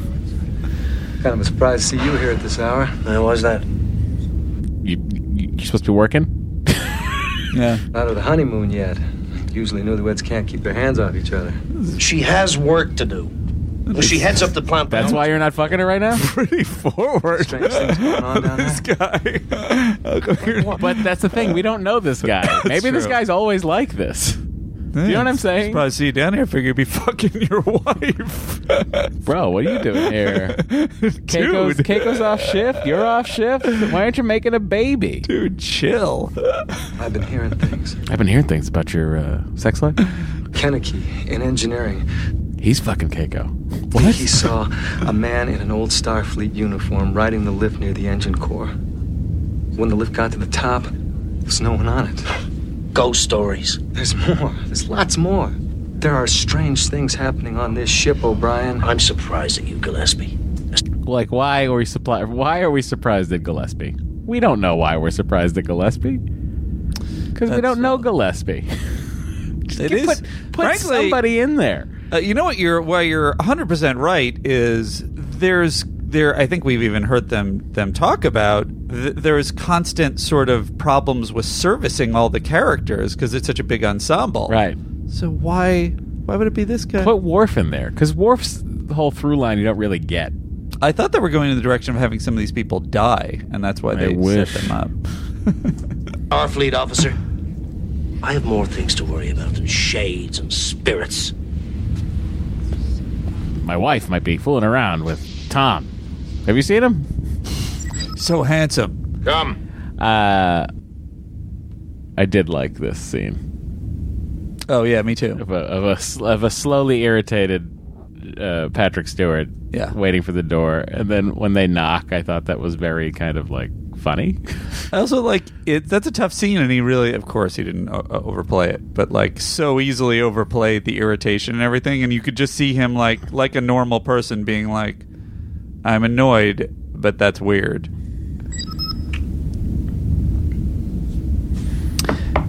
You should figure out a way to knock to um, set up your front door to make the little. I'm sure I could do it. Captain, do you have a moment? We're concerned. We're afraid whatever happened on the Britain may be starting here. Explain. Well, Beverly and I have been getting unusual reports. People behaving strangely, others hearing sounds that aren't there. What are we talking about? Hallucination. This is a rare In some episode though, cases, where and they others both have just something erratic to behavior. do. That's true. You know. That's true. But Worf has nothing to do, really. If you ask me. That's true. Put him in ten forward with O'Brien. Keeping order. No, just like Oh yeah, going 100%. insane. Yeah, definitely. We can track down. I guess they had to any build to it element later, that might but be they could have. responsible. But everything's stuck. Y- You know, they could have even just been trading stories about their underlings. Yeah. Yeah. Said when we found the Britain. Yes. Captain, we have to get the Enterprise away from here before it gets any worse. That seems like a jump. We're prepared to take the Britain in tow. We'll be on our way within the hour. Well, he has a very reasoned response to that. you think it's a jump for Crusher and Troy? Cru- for Crusher to be like, to assume it's, y- we got to get away from the ship. I mean, I would have thought more. This is some kind of virus or something. And Since it's interesting, they have two episodes back to back. Uh, I'm sorry, I watched the next one, but they uh, that are like, it's a virus, can't find it, or I don't know what's wrong, kind of a thing. Um, Why'd you watch the next one, Andy? Because we go in at that such a- holodeck recreation is pretty cool in that next one. Anyway, I haven't seen it in years. When they try to figure out where the shadows coming Oh from. yeah, yeah. Right. Next week, guys. Ensign maneuvers into tractor beam range. This is where she Ensign loses. Rager. This is where she loses her job. Ensign Rager, you really got to keep it together. I mean, everybody else seems to still be able to do what they're supposed to be Oh, That's doing. True. Aye, sir. Luckily, she later enlisted as a space marine in Space Above and Beyond. Is there a problem, Ensign? I can't seem to remember how to enter the coordinates, sir. that I- make you laugh so uh, much? Because of how brutal they are with like replacing her immediately. Oh, sure. but I suppose under The like flagship. I guess under the circumstance Yeah. of there's this thing going around and we need any weird behavior to be reported. Oh, well, that's definitely what's going on. I don't think because I'd it's like to just- imagine if this was really just out of the blue happening, like, sh- "Shape, they'd she's be gone." that brutal. You remember all those years you slaved and worked so hard to get to the top of every class to be in Starfleet? All done. Lynn, Lynn, guess what? You get it. Four to six by Yes, Helm. Also, Ensign Lynn, remember when that devil replaced you? Where'd they put you? Thrust was that him? I don't remember. Impulse engines. Ahead minimum power. Impulse engines are not responding, sir. Jordy, what's going on? All right, down we're there? replacing Lynn too. God damn it! Just like I wish that was my line. You want to be that, Just- that guy? I just want one line. Yeah. In Star Trek. Sure. That is, impulse engines are not responding, sir. I think that's reasonable. I think I could deliver it. Yeah. In 14 takes. 14. I don't know, sir. you could Ensign, Ensign Myra. No, that's not the line, Matt. would- Take it again. Yep. Im- impulse. I think you would do better than you think you would do. Impulse engines on. Cut. Nothing's responding. Get this guy out Go to of here. warp engines. Ensign Lynn. For one. Engage. Captain, we don't have warp drive either. Ensign Lynn was in a TV series called Space Academy No functional propulsion system. and Project No, sir. UFO. Apparently, we do not. Did you just say UFO instead of UFO? I think I'm thinking of the British series. It's called. I think they called it UFO. Y O U or UFO, but they called it UFO. It's Oh. UFO. This is Alright. this is definitely Project UFO, but um, it's also in. you know who Ensign Lynn is? He's the guy in Space Above and Beyond. He's Takashi in Revenge of the Nerds. Oh my god. I knew I knew him from something, and that's what I knew him from. Well, that sounds like you didn't play a jingle when you. I know, but I'm you looking didn't. for You it. weren't confident in knowing him. No, I didn't even think I knew him, but here it is. Secunda's claim to fame. I know him from something big. Takashi. Something big. There it It is. is. It was big. That's so funny. I think that the the part of the of the Secunda's claim to fame for me that works the best is the fact that you um, the, the fanfare music. It's like the Tiffany drums are going, Yeah. and then it's just you saying, "I know him from something big." It's very comedically satisfying. By distant location, we cannot expect a response for at least another two weeks. That's John Chataway that did that theme. Thank you, of the John. Retain and the Enterprise, as well as the data from the last series of probes. I conclude that Data. we've become trapped in a massive rupture Get it, everyone? into which energy Yes, is Data. You make that joke every day. A Tychon's rift. A what? A rare anomaly named after Bella Tychon, a Malthusian captain who first encountered it. Titan's Rift. That would explain why we don't have engine power. The ship's energy is being drained into the fissure before we can utilize it.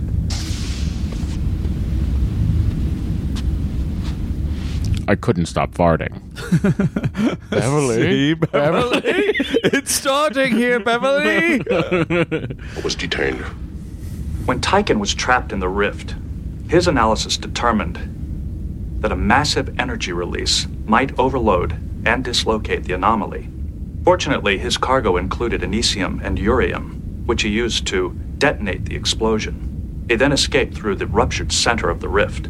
But we aren't carrying anything that could produce that kind of an explosion. Not even our photon torpedoes would be enough. Oh, maybe what or- Warfade. Beverly, you get my joke?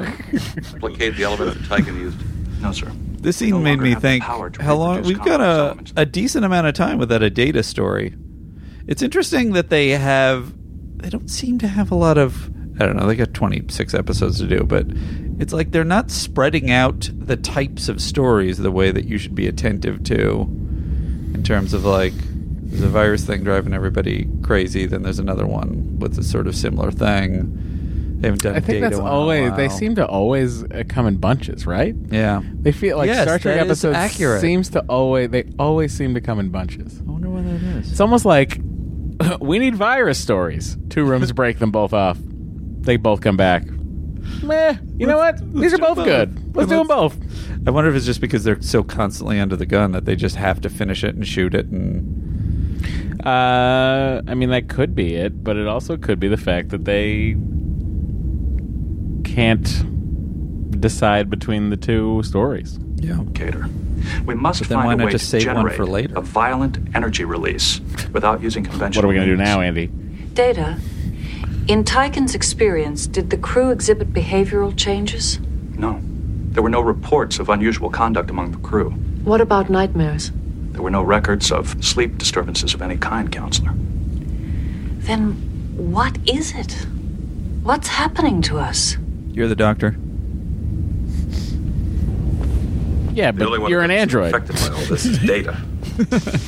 Checkmate data. data. Uh, uh, download every medical text printed uh, in Starfleet Medical. Done. Okay. What is it, data? I don't know. I love how Frakes. like, he just stopped putting gel in his hair. No, well, is that true? Number one. Too true. But I love I love how, how he plays getting fucking PO'd at Red Picard in the scene. And he's like just barely holding it together. I'd be a liar if I said I felt like myself. I've had to bite my tongue to keep from snapping at people. You snap at people all the time, Riker. A couple of times I've gone to my quarters and felt as if there was someone else in there, waiting for me. But not like a lady we picked up. You know what I mean? I have a lot of people in my quarters, so. With everyone succumbing, it's even more important that one of us attempt to keep control of his faculties. I want you to turn in, take a nap. I'll be up. If I'm truly Captain Picard in this moment, yeah. Here's what I do. Okay. I order everyone on the ship to be confined to their quarters. Mm-hmm. I then order data to assume all command functions of the ship. Mm-hmm. And I say, if you need me, call me. I'll be going crazy alone. Figure this out. I agree with you that I, I do wonder why Data wasn't put in charge sooner, but they need people to figure stuff out and do stuff. it seems like they really just but need it, it Troy should be and Crusher. It should be much more of a hair trigger of like everyone has this information. The sec, it's basically like they did to Ensign Rager. Like it's the second anything Yeah. happens, you Yes, you can are relieve going to your your quarters. We may be down to data, and that's it. Yeah. Well, it really should have been down to data, Troy and Guinan. They should have worked together to solve the problem. Clearly. Yes, sir. Deck eight. So annoyed. I like that Picard chooses to play kind of completely out of it. Also. Yeah. Oh, it's really tough to keep together in front of that guy. Uh, I mean, this is all very visual, so I don't think we need to play the audio of it. It's just actors acting. Riker. Although I do like that Les- Senses a non-lady I do and like that Les Landau said, "You know what? Let's uh, put two more people behind Dorn." Yeah, it's, it's a good touch. I am playing, playing a loud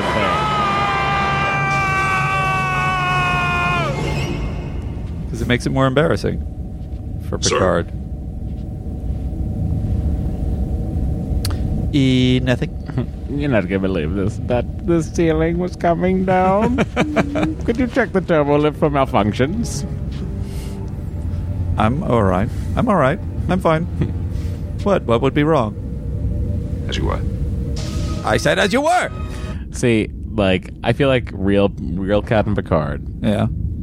I feel like he's the kind of guy who would immediately have those two other people transferred off the ship.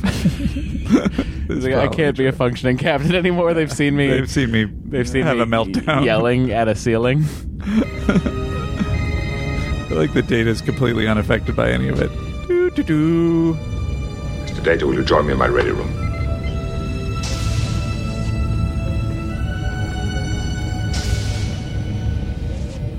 I also think that conversation between Riker and Patrick Stewart, Riker and uh, Picard, and the turbo lift. I think Data should have been there for that. Like, I think he should have had his first officer and his third officer, or second officer, rather. Well, I guess the progression's supposed to be that then when his brain immediately goes, he's like, I have to, I have to take other measures that don't even include Riker. Hmm. But uh, I think it would have been more concise. I agree with you. These uh, pajamas that Riker has are hilarious. By the way, they look very comfortable. They do look comfortable. I mean, I'm not going to argue with them.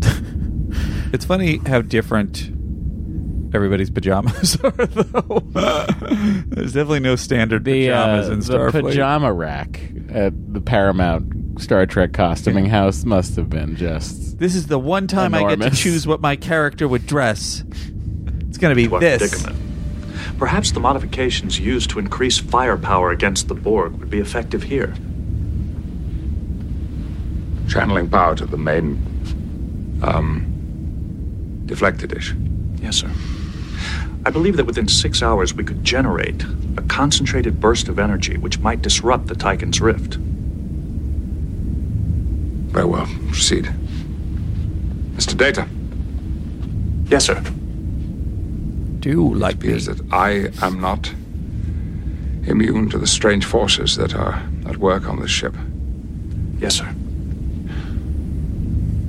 It's a terrifying prospect to lose control of one's mind. Mm-hmm. Mm hmm. I wouldn't know, sir. When I was young, I remember watching my grandfather deteriorate from a powerful, intelligent figure to a frail wisp of a man who could barely make his own way home. Mr. Data, it is my responsibility somehow to see that this ship is guided to safety. I will need to rely on you from now on. We may need to count on you for our very survival. I will do my best, sir. Data is the most data in this episode that I've seen him. Well- and I really like it. It's also like like you compare it to all the crap in season one with him smiling and laughing and doing a bunch of weird stuff, and in this it's just like he's dealing with terrifying situations. He's stepping on egos because he has to. It's just like when he just like acting cap acting Captain Data says this, like he's like, all right, this is the next thing I got to do to protect the ship. Just matter of fact. I also like this. Um, weirdly, I felt bad for Data in this scene. Why? Just because when he leaves, he says, "I'll do my best, sir." Yeah. And he walks out. Okay. He's just a being that will never understand the circumstances he's under. you know what I mean? Like, and he sure, so that's- badly wishes he could. That's the heart of the sadness about Data. Yeah. And I think, but this is the first time I ever felt it for him. That's really interesting, and that's to my point. That's why that's why it's so great because it's just like, wow, he should be reacting more to this, and it's like, no, he shouldn't. Yeah. that's, that's the that is a thousand percent how That that is is the tragedy. How the character you created should be acting. Yeah, it's really great. It is my responsibility. Just the way he just goes. Somehow, I will do my to best, see sir. That this ship is guided to safety. yeah, and I really like that, and I give that credit to both the script and the actor. But I will say this: this story about his grandfather's dementia feels like it's like s- they're saying like this is the theme, and they've definitely been in the area of losing your faculties in Star Trek many times. But Uh-huh. what's what is the theme of this episode? Like, I what think are they getting at? thematically, this is very in character for Picard. This sort of this speech, this thing. Uh-huh. You, you, I buy that the cap, Not the wanting to character of lose his Jean Luc Picard. faculties. That is his, his biggest fear. So it's just each character has their own thing. Yes, like Worf's fair. thing is I'm not going to be a warrior anymore. Uh-huh. Apparently, O'Brien's is Keiko wants to sleep with Tommy. uh, apparently, like um, Maybe it was Timmy T. Crusher. What happens to her? I don't remember. Crusher just does sort of just start forgetting everything. Yeah. But she also like I think she would be used to that. comes up with the song. Bah, bah, bah, bah, bah. Um and then Riker Yeah. his fear is that he thinks someone's in his bed, but there isn't anyone there. His fear is that no one is in his bed. His fear is that snakes are in his bed instead of ladies. That's his fear. You may need to count on you for our very survival. what if it wasn't ladies, but snakes? That's everyone's fear. That's horrifying. I will do my best, sir.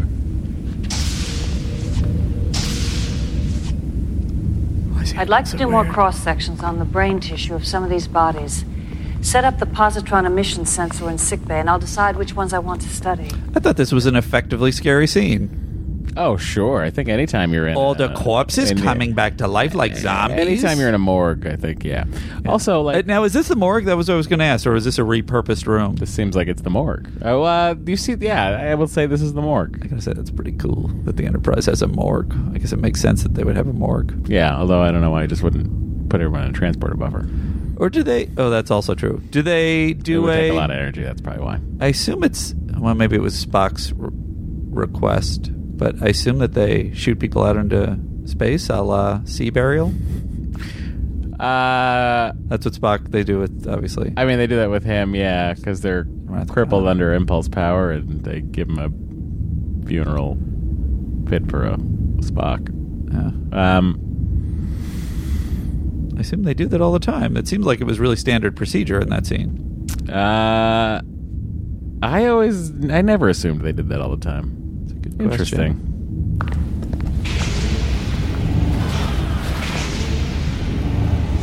Weird to hear the president's circle door open like that. Without It's true. anybody. I'm sorry I didn't uh, hit the theme, guys. Uh, She there's has a so bunch of much shit. no dialogue in this. Yeah, that's episode. fine. Well, yeah, it's fine for a, not a, for an audio podcast that doesn't. It's ten to eleven. no, I mean I'm just saying, but it is very scary. She turns around and all of the uh, bodies have sat up. I like that it's that. Also, I thought it was going to be them all kind of you know uh, Dancing old horror. and- exactly, just like in the haunted mansion at Disneyland. Um, no, I thought they were all going to kind of you know be putting their hands on her and coming close to her and trying to back her and and and surround her. Um, I also like that she has the presence of mind even in this. The faculty still to say go away, Just say go away. or no, to it's- know that she's no, it's bullshit. hallucinating. Yeah. Yeah. Let me ask you this. Since we located the Bretagne, can you remember any of your dreams? That Mm, was one with a dog. Hardly ever. He was recall talking. Most people don't. Was But asking think, for have bean you even recipes. had a dream in the last 10 days? I don't recall. I'm willing to bet you haven't. What's more, neither has anyone else on We don't have money, Beverly. Except what would for you Troy. bet with? I began to realize that when she talked about having nightmares. I've uh, done some additional brain tissue Did this scans add to on- your feeling about data? That he's just standing there watching what's going on, trying to evaluate who's gone crazy and who hasn't. I think he's trying to evaluate what the information is. Yeah. the bodies, some of the bodies from the um, the The Bretagne doctor. right, and uh, I've also done some scans on a random cross section from our crew. They both have the same results: a unique chemical imbalance, Caused by. dream deprivation. Every night, when we we enter into sleep. I believe what the doctor means is that humans enter into what is known as REM sleep, rapid eye movement. It is the level Kills me that, that neither of them say REM. of brainwave activity at which Maybe one they call it dreams. something different in the future. Uh, by the way, there's no band to confuse it with in the future. Matt, I think that Beverly is doing a really good job here. I think she dissected the problem. I think she points everything in the right direction, and it led me to a theory. Where are all the bathrooms at? Who let an android have a cat? Is data just pretending to be so dim? No one knows the answers, least of all him. It's Sandy's theory. All right, Andy, what's your theory? I may have to revise this theory depending on where it goes from here, but I feel like there have been several episodes where Beverly has been far above the level of competence that we have seen her previously.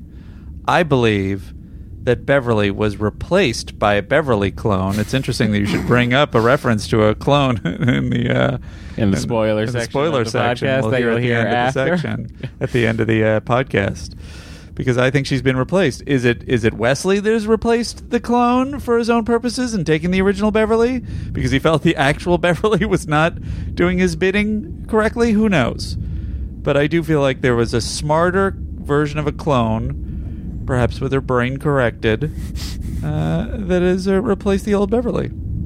You think there's no chance that she just took that year off to actually go to medical school? When? Oh, they, were- that they replaced the clone replaced No, her. no, no. What I'm saying is, yeah, Beverly Crusher was there. Yeah. then she was like, you know, I'm not really good at cut out for this doctor thing. I better actually finally go to medical school. You mean when Pula- gotta go for a year? When Pulaski Pulaski's there? comes in, I think if that, and then she comes back and she's like, I can't immediately be a better doctor. They're gonna know. I'll have to slowly. that's a good cover. I like that too. Either of those is a good theory. Andy's theories are very interesting because he's really smart. That too. They're just going through uh, Colmeany's IMDb photos, and you know, here's a, here. I just like I just casual Star Trek clothes are very funny to me. like they are. it, there's I'm just showing Andy a It shot is of D Space so Nine, ugly. D Space Nine Keiko, and uh, poor Keiko. She's Chief always O'Brien. stuck in something terrible because she's in the whatever lab. Yeah, botany. Botany lab. Botany Bay. Botany Bay. Botany Bay. Botany, Bay. I was not on that episode. Oh, no. Oh yeah, it's true. He wasn't. Dream, we we begin to lose our cognitive It's also interesting in that abilities. Star We Trek find it thing hard- that uh, in Star Trek Two, he knows immediately. In every other episode of Star Trek, it's this endless discussion of like, well, it was that thing, or well, let's dig up the files, and oh yeah, that's right, that happened. But uh, Chekhov, he knows immediately. Well, I think when he's in the SETI Alpha system, he's Yeah. probably like, we sent Khan here. I get the sense that they aren't even thinking about it based on that performance. But you Hmm. could be right. Hmm. Anyway. Hmm. I mean, they're just looking for a lifeless planet to do a Genesis experiment on. It's true. In their Miranda class vessel. No, that's a Reliant. Oh, is is the Reliant a Miranda class? It's not, is it? Isn't it? It has a different top. You're kidding. No, that's just uh, updated. It's like a refit, like the uh, Constitution Oh, fuck class this. refit. All right. Andy has so many tabs open because he's Andy Secunda. All right, I'll look up Reliant A. The Reliant A. Ooh, I like it. It was such a good ship. They had to give it This a is give it Reliant. another. Uh, it's also Miranda class. You're uh, totally right. I apologize. It's okay. It looks different though. It doesn't have the thing on top. What are you talking about? Yes, it this does. Is, it has a weird crosshatch here. So does the one we're looking at on the screen. Oh, I see. It looked different from the Guys, side. It Andy has face blindness and ship blindness. I was looking at I it think from you're the like side. you're getting a little confused because th- there is there are some extra decks on it. Like they did, they No. did beef it up. Like, Maybe. they refit it. but it just looked like uh, on the side it looked like it was another like almost like a connected the neck except going upward Oh, I see what you're saying. that's what i Yeah, thought yeah, it yeah. was It's probably a sensor We array. forget miranda class how to do the most ordinary but yeah task. this had a a lot Then of we people become on it irritable, right paranoid. say Some people experience hallucinations. Probably had a couple hundred. Describing the situation on there's the only ship. 34 on the Well, that's a Britain. science vessel. yeah so they just make bigger and Concept smaller Troy versions of the same class ship No, I think it's the same size. Maybe it's they just don't cram as many people in They were just like uh, they probably have like a bunch of lab rooms and, Uh-huh. and big big experiment. Like Seems- you know what they probably do on that ship? They probably like beam in space whales yeah that's probably what they do and like check them out on board the ship. because she's Betazoid. I don't know why. All I know is that there's more going on here than being caught in a Tychon's rift. And I don't know how or why it's happening, but I do know this. There is an inevitable. We will all go insane. Do you think there's? I, I I really do wonder about the science basis of this episode. Like, the rem theory yeah, I don't know. Seems suspect to me.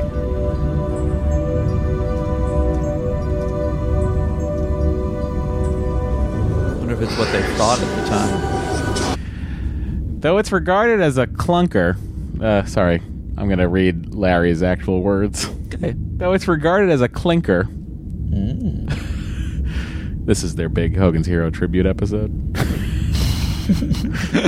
uh, of the fourth season by many fans and those involved, this script from a story by Sherry Goodhart's, who penned The Most Toys during season three, does let Troy save the ship for once. The story suffered from time problems, among other things. Michael Pillar recalled that the energy and pace were slow, so slow that the episode ran nine minutes over and had to be severely cut. After flying in a interesting that- suspended harness during filming, yep. they didn't cut the all the side characters Uh, Marina Sirtis joked. I will find out as soon as my fucking. In the meantime, I can tell you what the lack of REM sleep causes. Oh, hang on one second, pal. Okay. Uh, Marina Sirtis joked that her plea for more action scenes for Troy had backfired. She's definitely afraid of heights. The scene shot throughout an entire day of second unit production seemed like a great idea in the meeting, but were a terrible production mistake. Jerry Taylor and said Rob Legato was more blunt and said horrible. Longtime uh, Trek fans should recall Brian Tochi as a young Ray Singato in the original series episode "All the Children Shall Lead." Oh, is that the one with Miri? I think so. Uh, more recently, he was the voice of Leonardo in the Ninja Turtles movies. That's Uh, where people Lin. would know him for. Not that from voice. I skipped over that one. Uh, Well, you know, why did you skip over that? I don't know. I didn't figure anybody would care about the voice of it. Only because you were 20 when that movie came out. I don't The rest of us were young and enjoyed it. Whatevs. Until we were old and realized it wasn't great. Corey uh, Feldman was uh, Donna. Yeah, I remember that. Was he Donatello? I don't know. Oh my god! I why did am like the asking comic you? book. I like the comic book. Oh, here he goes again. But I didn't care about the I cartoon like the or original any of the other source shit. material. it's not that. I was just younger. I don't like Discovery. It's nothing like regular Star Trek. It's you. I know, but you sound like me now.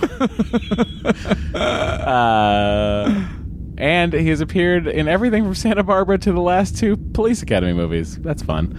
Michael Lacuda's plaque for the Britann inexplic- inexplicably labeled uh, uh, Britain. Oh. Oh, he spelled it wrong.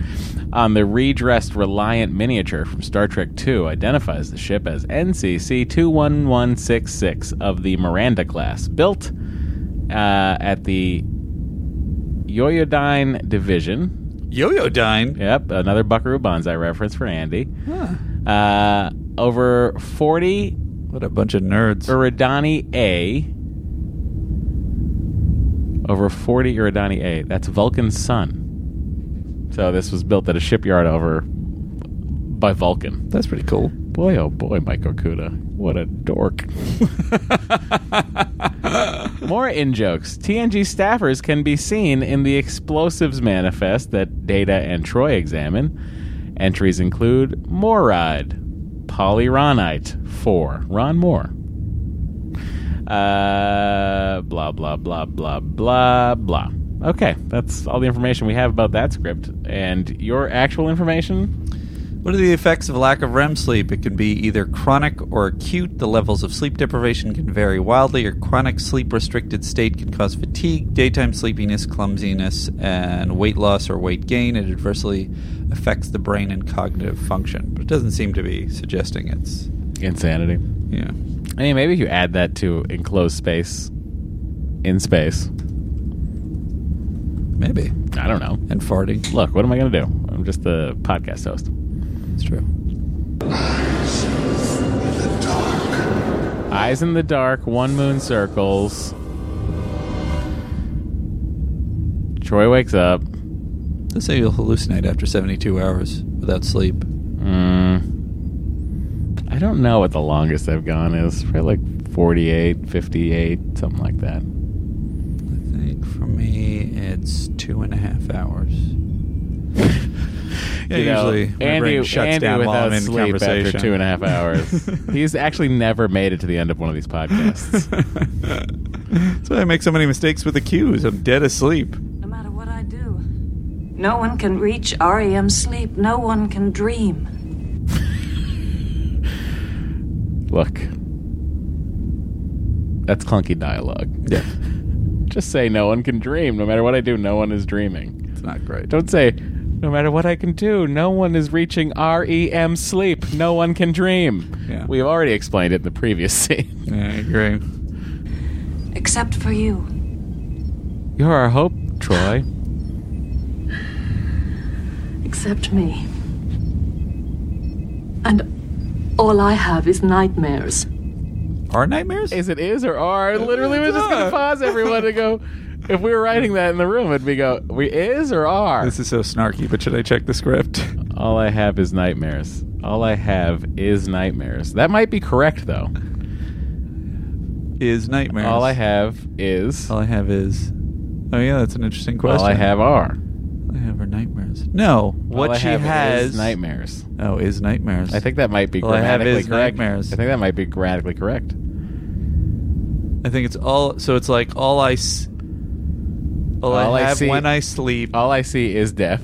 Right. I wonder if it can be either. Hmm. Interesting.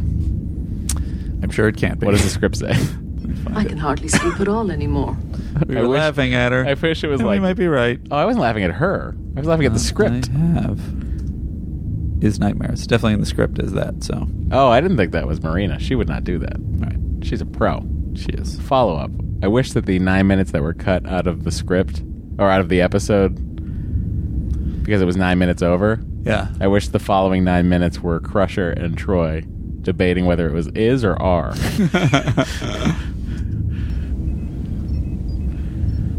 In the end, I'll be like him. Just like him. Alive. Well, I think And it's some crying. kind of experiment. You see, Captain Picard is trying to see how long we'll take it, stuck here like rats. Oh, you couldn't be more wrong. It's like we're laboratory animals. I don't want to sit here. The, the the the makeup they gave him in this scene Mm-hmm. is like crazy because it's like zombie makeup. yeah, it's too far. it's uh hey hey uh Westmore? Yeah, yeah, yeah. He's a human. it's fine. No, no, no. you- This wa- this is my interpretation of what this this maybe this guy's not from Earth. Do you know how many tired, going crazy people's makeup I got to do in this episode? For death to sneak up behind me. What's that supposed to mean? You heard about them on the Britannia. No address of why she's cognizant That's not for and me. fully functional. I'd rather go out fighting. She doesn't even uncross her Guinan hands. I know. Okay, all power has been channeled to the. Um, I think at this point, Data should relieve everyone of duty. Because he's like, oh, this guy who is blind to begin with. what? That's he's can see. no, his doesn't brain it? has to work harder to process this visor. Is that right? true? Yeah. Is that why Can he gets we find out a headaches? little bit more about that in the next episode? About how his visor works? Um, or am I no, jumping it's- even further ahead? it's- Anyway, whatever. Yeah. So his brain's constantly f- sending all that signal pathways into like a visual image in his brain. So that's A. B. Uh, he's probably uh, next to a lot of controls that could do some serious damage. Oh, that's true. so if I'm, if I'm Data, I'm like, you know what, Jordy? Let's take you up here to this pillow room. That's Yeah. right. There are pillows everywhere. The main deflector dish. yes, right, the deflector dish. So, I'd like a deflector dish pizza. What do we do now? What? I could go for that. David's myself. bridge. Mr. Worf, activate the deflector. Aye, sir. I mean, I could totally do it from here, but I want you to do it, Worf. Deflector power banks Hey, Matt, approaching. how are you maximum. doing in the competition? What do you mean? The food competition. I mean, I'm still on. You want to try? Yeah. Are you not? You know me. Up and down. Pew pew. We're having a weight loss competition at work, FYI. And I seem to be the only one participating. Support system. Yeah. One of one of our uh, I see everybody. One of our office mates built in a an option that you could lose the most weight or gain the most weight. And I don't know if she immediately was just like, "Fuck it." I don't know. I think she's still trying to lose though. All right. I hope so, for her sake, because then she's not going to win the money. It's true. It's all about the money. I mean, really, what's going to happen is, I mean, Bishop's plan is to not do anything until a week before, and then try to cut weight like a fucking high school wrestler by not eating or drinking for four days. Oh, I can't. That can't go right. Uh, so Worf tries to kill himself because he's no longer a warrior; he has fear. Mm. Okay. I, here's oh, my question. incidentally, yeah. Uh, I just looked this up because it said I- Iloop, uh, I don't know, Loop Ju, whatever he says. And then at the end, I noticed in the script it's Alexandrin. So I assume, oh, that's got to be something about Alexander. And I looked it up, and it's I have failed, Alexander. Hmm. That's, kind of nice for a son. That is very nice. Now, does Troy come to his quarters because she senses this? Yes, and I love that. Oh, you say yes? Is that clear? Definitely, she's. Wa- I feel like she's walking. I can look in the script, but she's walking around outside, and then she s- senses something and goes in. And I think that's how Troy should fucking be used all the time. Just walking in circles around the ship. Well, not walking in circles around the ship, but like you know, sensing shit that's going on. And then I've stopped acting on four it. suicides this week, Captain. What? um. Oh yes, it's on Wharf, unseen by most. He turns and walks off the bridge. Troy sees him goes go, however, and looks puzzled. What? Yeah, she senses. But what he she's was- not on the ship. She's not She on was the bridge. on the bridge. She's not on the bridge in that shot. She's not on the bridge. She's in sick bay still. If we draw more power, we risk losing. didn't shoot her. They didn't shoot her on the bridge. I guess this is something that maybe they cut. Oh, Yeah, they they do. did. I don't remember what happened four seconds ago. Wolf, no! Then I like Andy's previous version where she's wandering. I don't know. I remember her reacting to what was going on. To to what she sensed was happening with him. Yeah.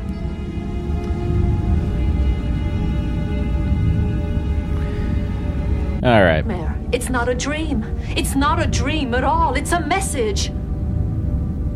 REM sleep occurs at a different frequency for betazoids than for other humanoids.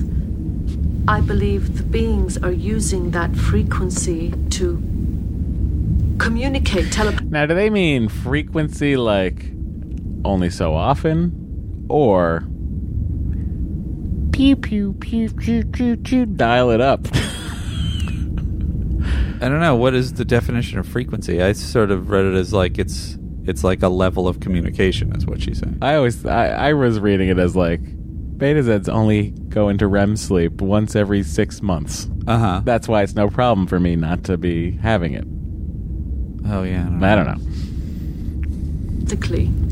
It is possible that this telepathic communication is creating interference in the REM sleep of other species. That would explain why the rest of our crew is not dreaming. Counselor, what are these beings trying to tell us? They're calling for help. I think they're trapped just like we are. Eyes in the dark couldn't. I don't know. Let's say you're sleep deprived, super tired. Right. You're gonna dim the lights everywhere. Valid point. Or are you gonna fucking crank everything? We're gonna party. Were they not preserving energy because of all the things they're trying to do? Didn't make sense, but Andy fixed it. Secunda. This twin star system. You know what happens late at night? Your hypothesis is you certainly become the plausible. expert. That's about as scary as data May being be in another charge. ship on the other side of the fissure where we cannot detect it. Is there a way we could block their signals? There is no technology to block telepathic transmissions, Doctor. Oh, that's right. then uh, Patrick Stewart goes, Hmm? My friend once blocked my telepathy with a helmet. Sir? Maybe Wolverine? communication through dreams can work both ways. I could try and get them to stop. Perhaps we could accomplish more than that. If there is another ship, and we can reach them, we might be able to coordinate our efforts to free ourselves. It is conceivable. When working with patients with debilitating nightmares, I've often used a therapeutic treatment called directed dreaming. Dreamers can learn to control their dreams, retain ADR. conscious memory, even while in REM sleep. It's always interesting also when they even in REM sleep when they say things that exist today and at the time but they say it as though it's new information to the future people. No, they're saying it as if it's they're talking to a television audience, Hmm. which Don't remember. uh, people treat as the stupidest people on the planet. I have a wharf question at your leisure. Oh, happy to do it. What's up?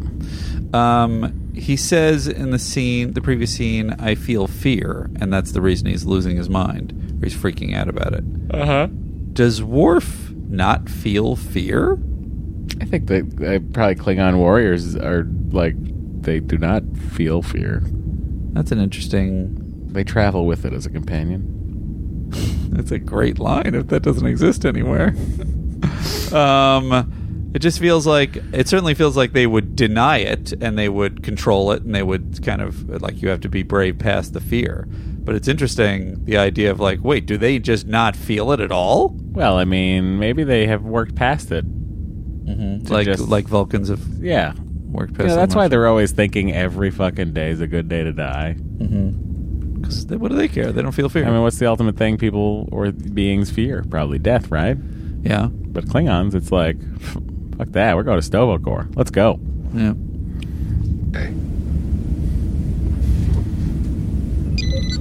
Working together with the aliens, we must discover a means by which we can produce an explosion more intense than either one of us could achieve alone. What is it you're looking for? These are the elements we have available. Some of them could be used in the creation of an explosive reaction. If we could communicate this inventory to the other ship, perhaps they would be able to. No, Data, no. This is too complex. It has to be a simple, clear message. I'm uncertain if a simple transmission would be adequate. Stop.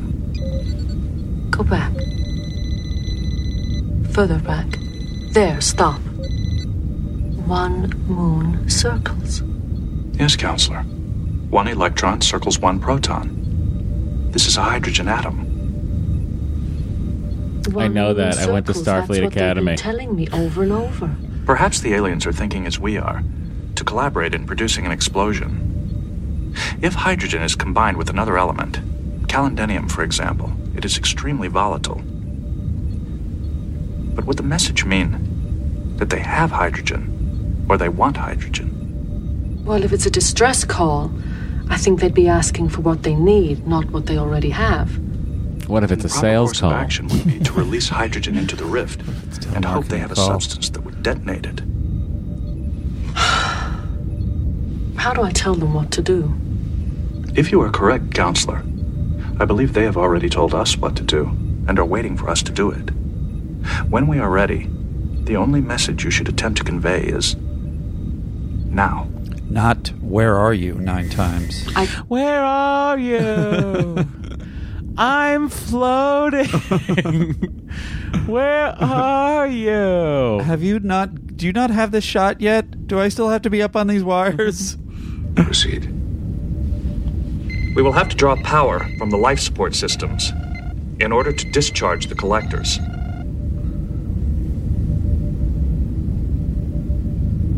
I'll take it from here. This is Acting Captain Data. I love how All fast that personnel is. will report to the designated shelter areas immediately. Life support systems will continue only in emergency shelter areas. Hear that? Meanwhile, back in wacky sick bay, Gillespie, Gillespie's really uh, having his moment. wacky ten forward. I mean, Get us jammed into shelter areas. We sit and wait to die. Nobody will ever find us. Relax, Gillespie. Everybody relax. 10 forward is a designated shelter area. Relax. these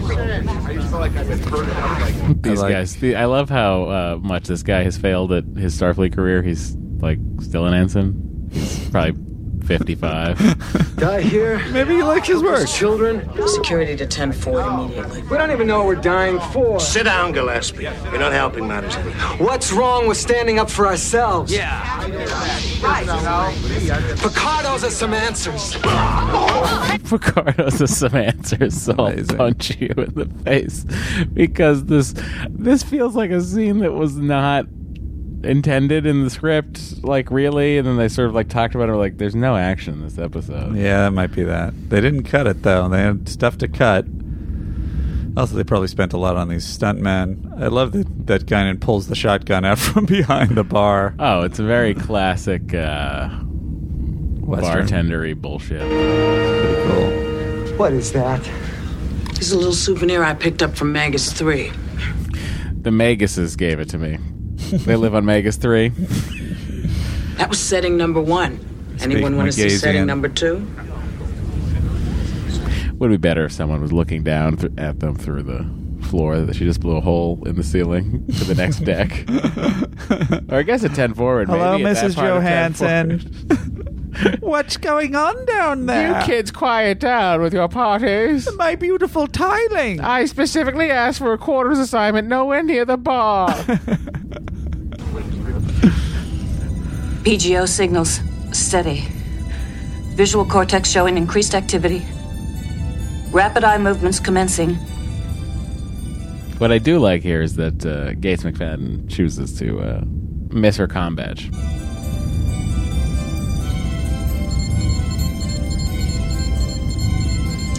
Crusher to bridge. Good choice. She's in REM sleep.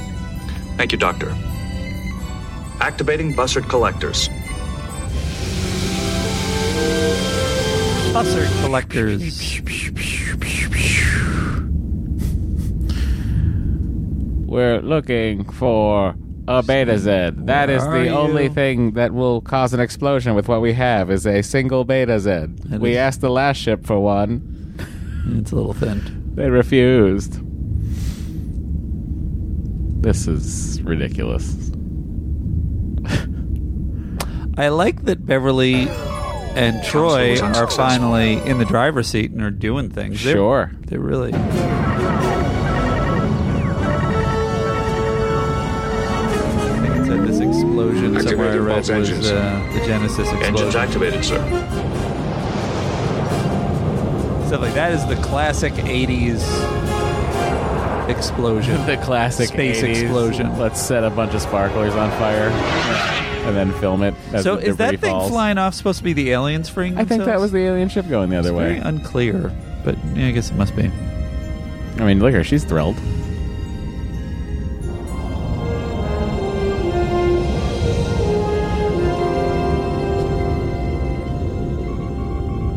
We have cleared the rift, sir. No one else is Engines are coming back online. on the ship. No. I mean, on the bridge, rather. Picard fired everyone because they made him too uncomfortable. Setting a course for Starbase 220.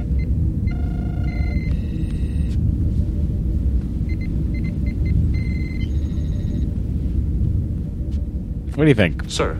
Five hours of sleep everybody needs right now? duty as acting captain. So just Data and Guinan are the only people awake. the same for all personnel. Oh, well, Mr. Data. Is he going into his ready room to sleep? Yeah, sure. Why not? That's the other turbo lift stuff. Oh. Um, Thank you. Pleasant dreams, sir. I kind of wanted Data to turn around and go, Mr. Data, engage. Just to himself. no, I wish would, would this episode be the worst thing you've ever seen in your life if when Data turned back to camera, he had a single yellow tear and said, "I wish I could dream."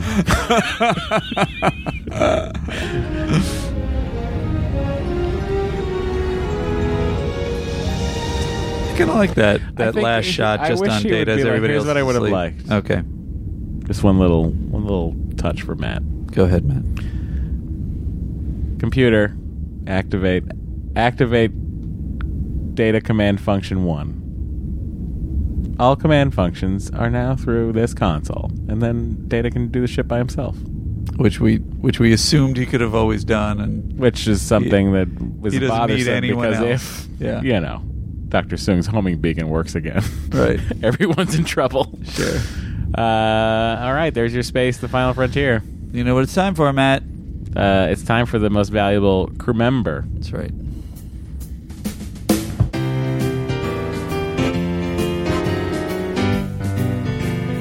Well, it's the NBC, yeah, the NBC. Only Matt and Andy know who it's gonna be. Will it be Data, Riker, Troy, or Dr. Crusher? If you don't like who they pick, just remember that this podcast is free.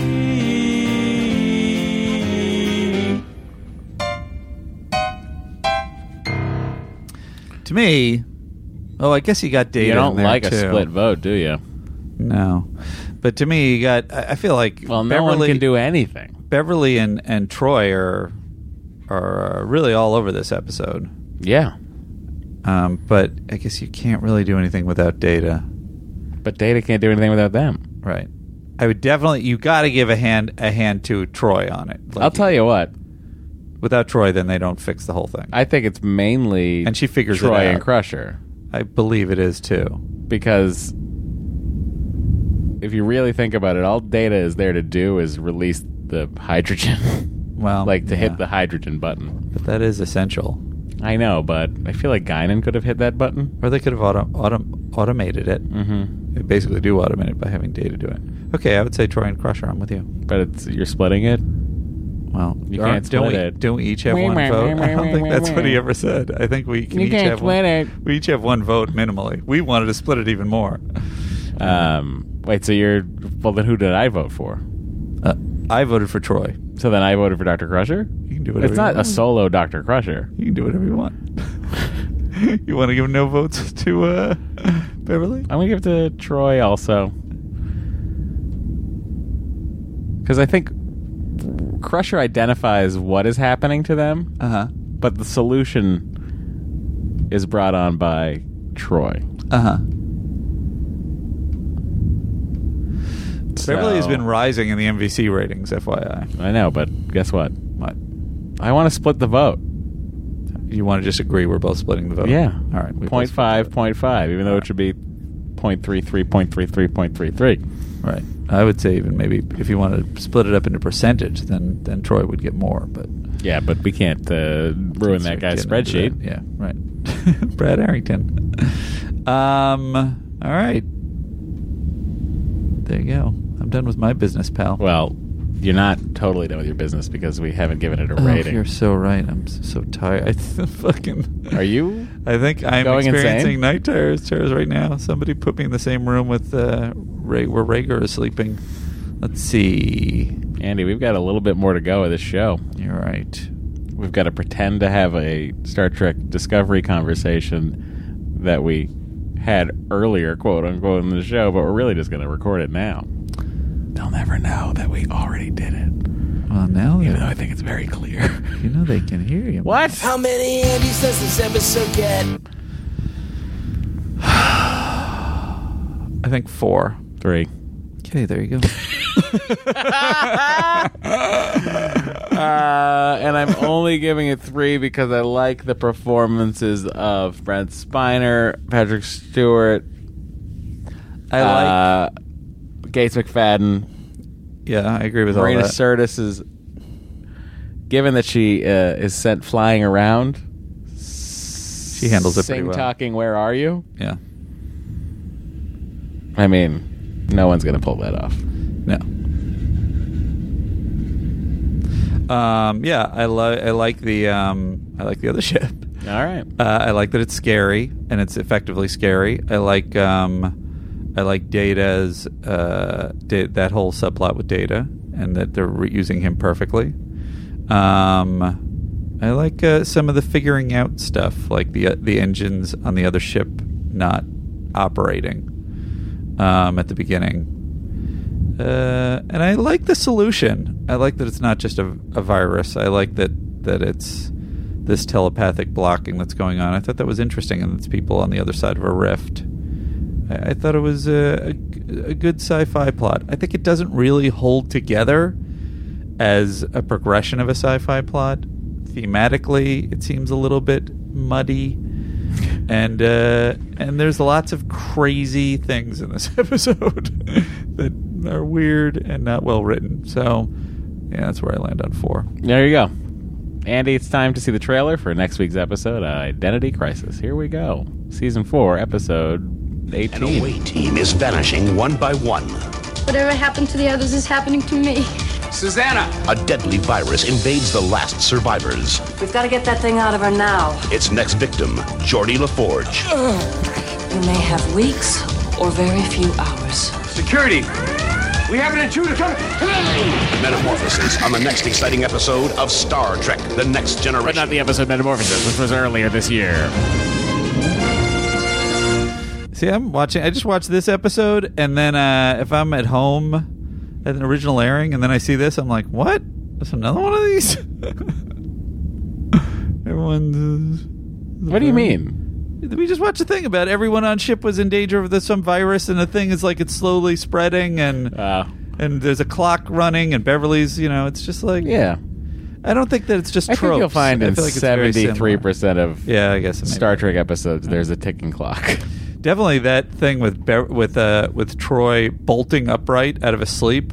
That had to have been done at least seven times. in Oh, this. I'm sure they s- shot it once and just use it in every episode Right. that they need it. All right, Andy, it's time for us to beam over to the United Federation of Planets President's Circle. Okay. Uh, where we will be reading the names of those patrons who have been kind enough to support this podcast for. Uh, Do you want to say now what's coming at the end of this, or do you want to do it then? oh, I'm going to actually say it at the beginning. I'm going to record a thing. Oh, okay, cool. But, you know, if you guys have forgotten, maybe you listen to this in three or five trips in your car. Maybe you don't live two hours from your house. You don't work two hours from your house. Uh, there will be uh, about s- 20 minutes of uh, Star Trek Discovery talk regarding the Section 38 show, uh, some of my thoughts and Andy's thoughts, and uh, little spoilers of Star Trek Nemesis. And spoilers of Star Trek Discovery, so watch to the end of season one. Yeah, if you haven't watched the end of season one, it's spoiler discovery talk regarding the Section 31 show. Uh, but Andy convinced me spoilers should be warned. There should be a, an interplexing beacon. Cordoned off. Uh, so Like the people with night we've terrors. coordinated off to uh, pass this president circle. So have a listen to our wonderful patrons who are better uh, listeners than you. Unless you want to become one of them, then you're just as good as them. Uh, Everybody's you- a good person. You get two free episodes a month. Listen to the Discovery talk at the end of this episode if you're like, I don't know if I like what Matt says about Discovery. It's true. It's but a you want taste. more of it?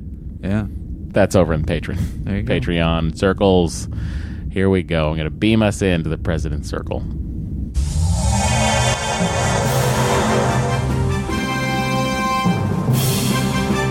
The United Federation of Planets President's Circle.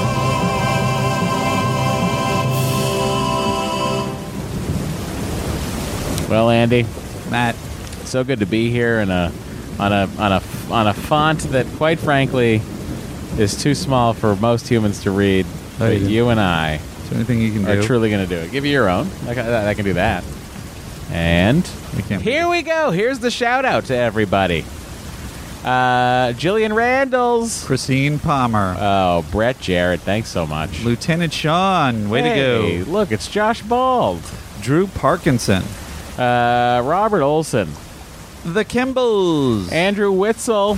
Juan Duchesne. It's getting real rainy in here. Thank God Merrick Boosfield's around. Mike Mann. Lieutenant Mike Mann. Thank you. Derek Westover. Lisai D. Andrew Burrow. Anthony Rideout. Lauren Gleason. Lieutenant Kevin. Lieutenant Kevin. Tried to put a spin on it and I failed. Uh, Tyler Rosewood. Joe Furmanek. Jason Sinclair. Alex F. Stevie. Marie. Nickel. Mallory Duke. Amber Rehack. Alan L. Doug Atkinson. Lieutenant Jason the Quail Quailsberg. Patrick Benoit. Lieutenant Mike Mark Mitchell. Brian Gullett. Lieutenant Paul Sharp. Catherine Shimmons. Christopher Colbert. Dan Kostelik. Uh, Andrew Ingram. Angel Rivera III. Tish Wheeler. Daniel Perez. David Erickson, thank you. Ben Roach. Andrew the Street Saint. Uh, Srikanar. Chris Dybel. Paul Carl. Killico. Charles Kidd. Elizabeth Simpson. President Mateo. Lieutenant Brian Hellman. Scott Gordon. Lieutenant Karen Van Hoff. And Veronica Wisely. Lastly, I think we had a hail from him earlier. Kyle Gant. I just want to say, on a personal level, I recognize about half of these names from the Excellent Adventure Patreon. Oh, Uh, you guys are too too nice. so generous. There's too many Matt Myra fans out there. There should really only be one, me. Uh, thank you all so very very much for supporting the podcast, and I hope you enjoy spoiler-filled discovery talk coming right after Andy beams us to God knows where. folks. but also re-engage for some Star Trek Discovery Oh yeah. spoiler talk. Don't don't disagree. I, I shouldn't have disengaged you guys. Well, here it is. With Michelle. Michelle Yeoh. Uh, Bowie and Erica are going to be show running. They were uh, exec story editors in season one Oh, of exciting. Discovery and are now show running. I didn't know that. That's amazing. Uh, I've met them a couple times. I've enjoyed them. I enjoy their work. And uh, look, Section 31, here we go. I'm really excited about it. Do you even know what Section 31 is? I do. And I always How do you thought- know that? I don't know if I've seen How the do you know that? episode or I like somebody I think maybe a friend of mine might have said you got to check this out because he knows that I would love something that spies in space. And Yeah. So I watched that episode, but I don't remember anything about Do it. you remember what series it was? Do you It was- remember did it anything about exist anything? prior to DS9? No. Oh, then it must have been DS9. Uh, for DS9. And I don't have it in my head. I don't love it. The premise of uh, Section 31 in Starfleet. Interesting. You know, conceptually, I don't love the idea of it. That's so- But it makes perfect sense, and sure. But you're a, a Bond fan. How can you not love the two things you love Well, most? Section 31 does some really shitty stuff. Oh, see, that's why I like it. I like, I, like that goes pretty much against everything Starfleet regulations would ever stand for. I like that it's it's realistic, and- Which is what I don't and love Dark, about Uh, the way that the actual undercover agents, not undercover agents, intel uh, intelligence agents would be. Yeah. I mean, look, it's like uh, I guess it makes sense that Michelle you you would uh, be in charge of them. Yeah, it's crazy. Like, let's put the Emperor from the Mirror Universe in charge. that. Oh, spoiler alert. Let's put the. Oh God, you got to do something. What do I have to do? You got to cut that or something. I don't know. Oh, jeez. Like, it's the worst. Conceptually, I think it's insanity. Um, I uh, I disagree. I think it's cool. Like, lo- do you think it's do you think it's really not insane for them to let's pretend we're in the real world? let's pretend Star Trek's real for half a second. Isn't that the stuff that we love? this That's is a why we twenty. love. This is a twenty-eight second pretending Star Trek's real. That's what we love. Let's to- pretend Star Trek's real. Okay. Okay. Okay. Let's pre.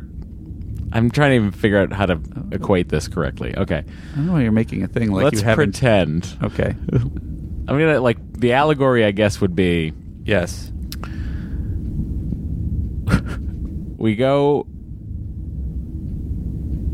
I'm trying to figure out how to allegorize this properly.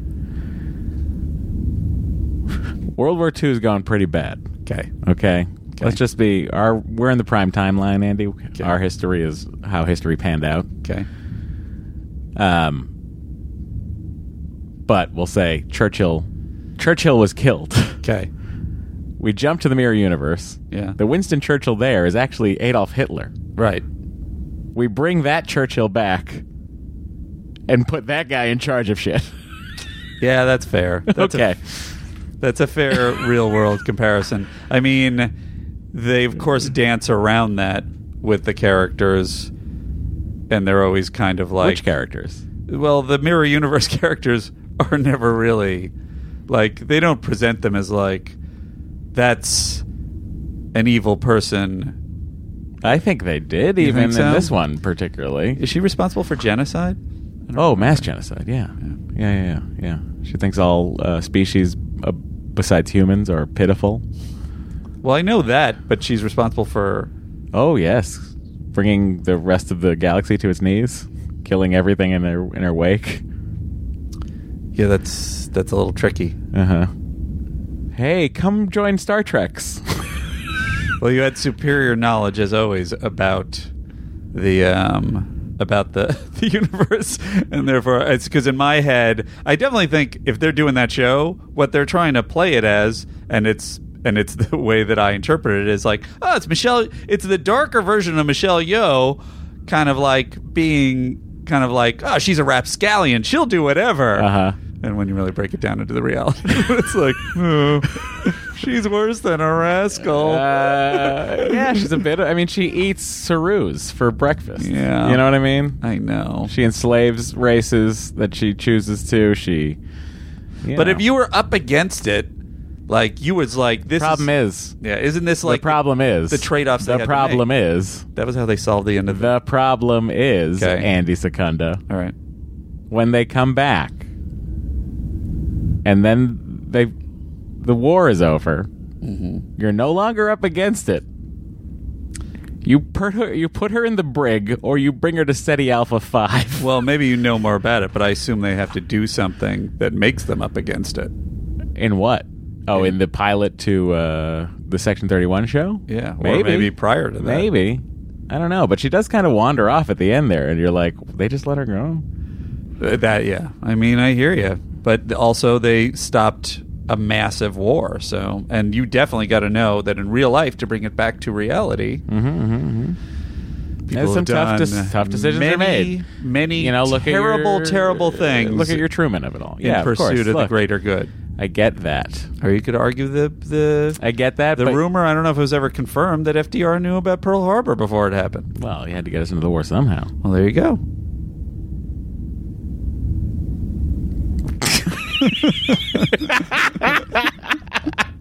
Welcome to Star Trek: The Next Conversation. Uh, but Um, this is uh, obviously more of a discussion for our Patreon episodes where we talk about, um, you know, Star Trek Discovery, I'm sure. But right now, I mean, I, I will, I think I will uh,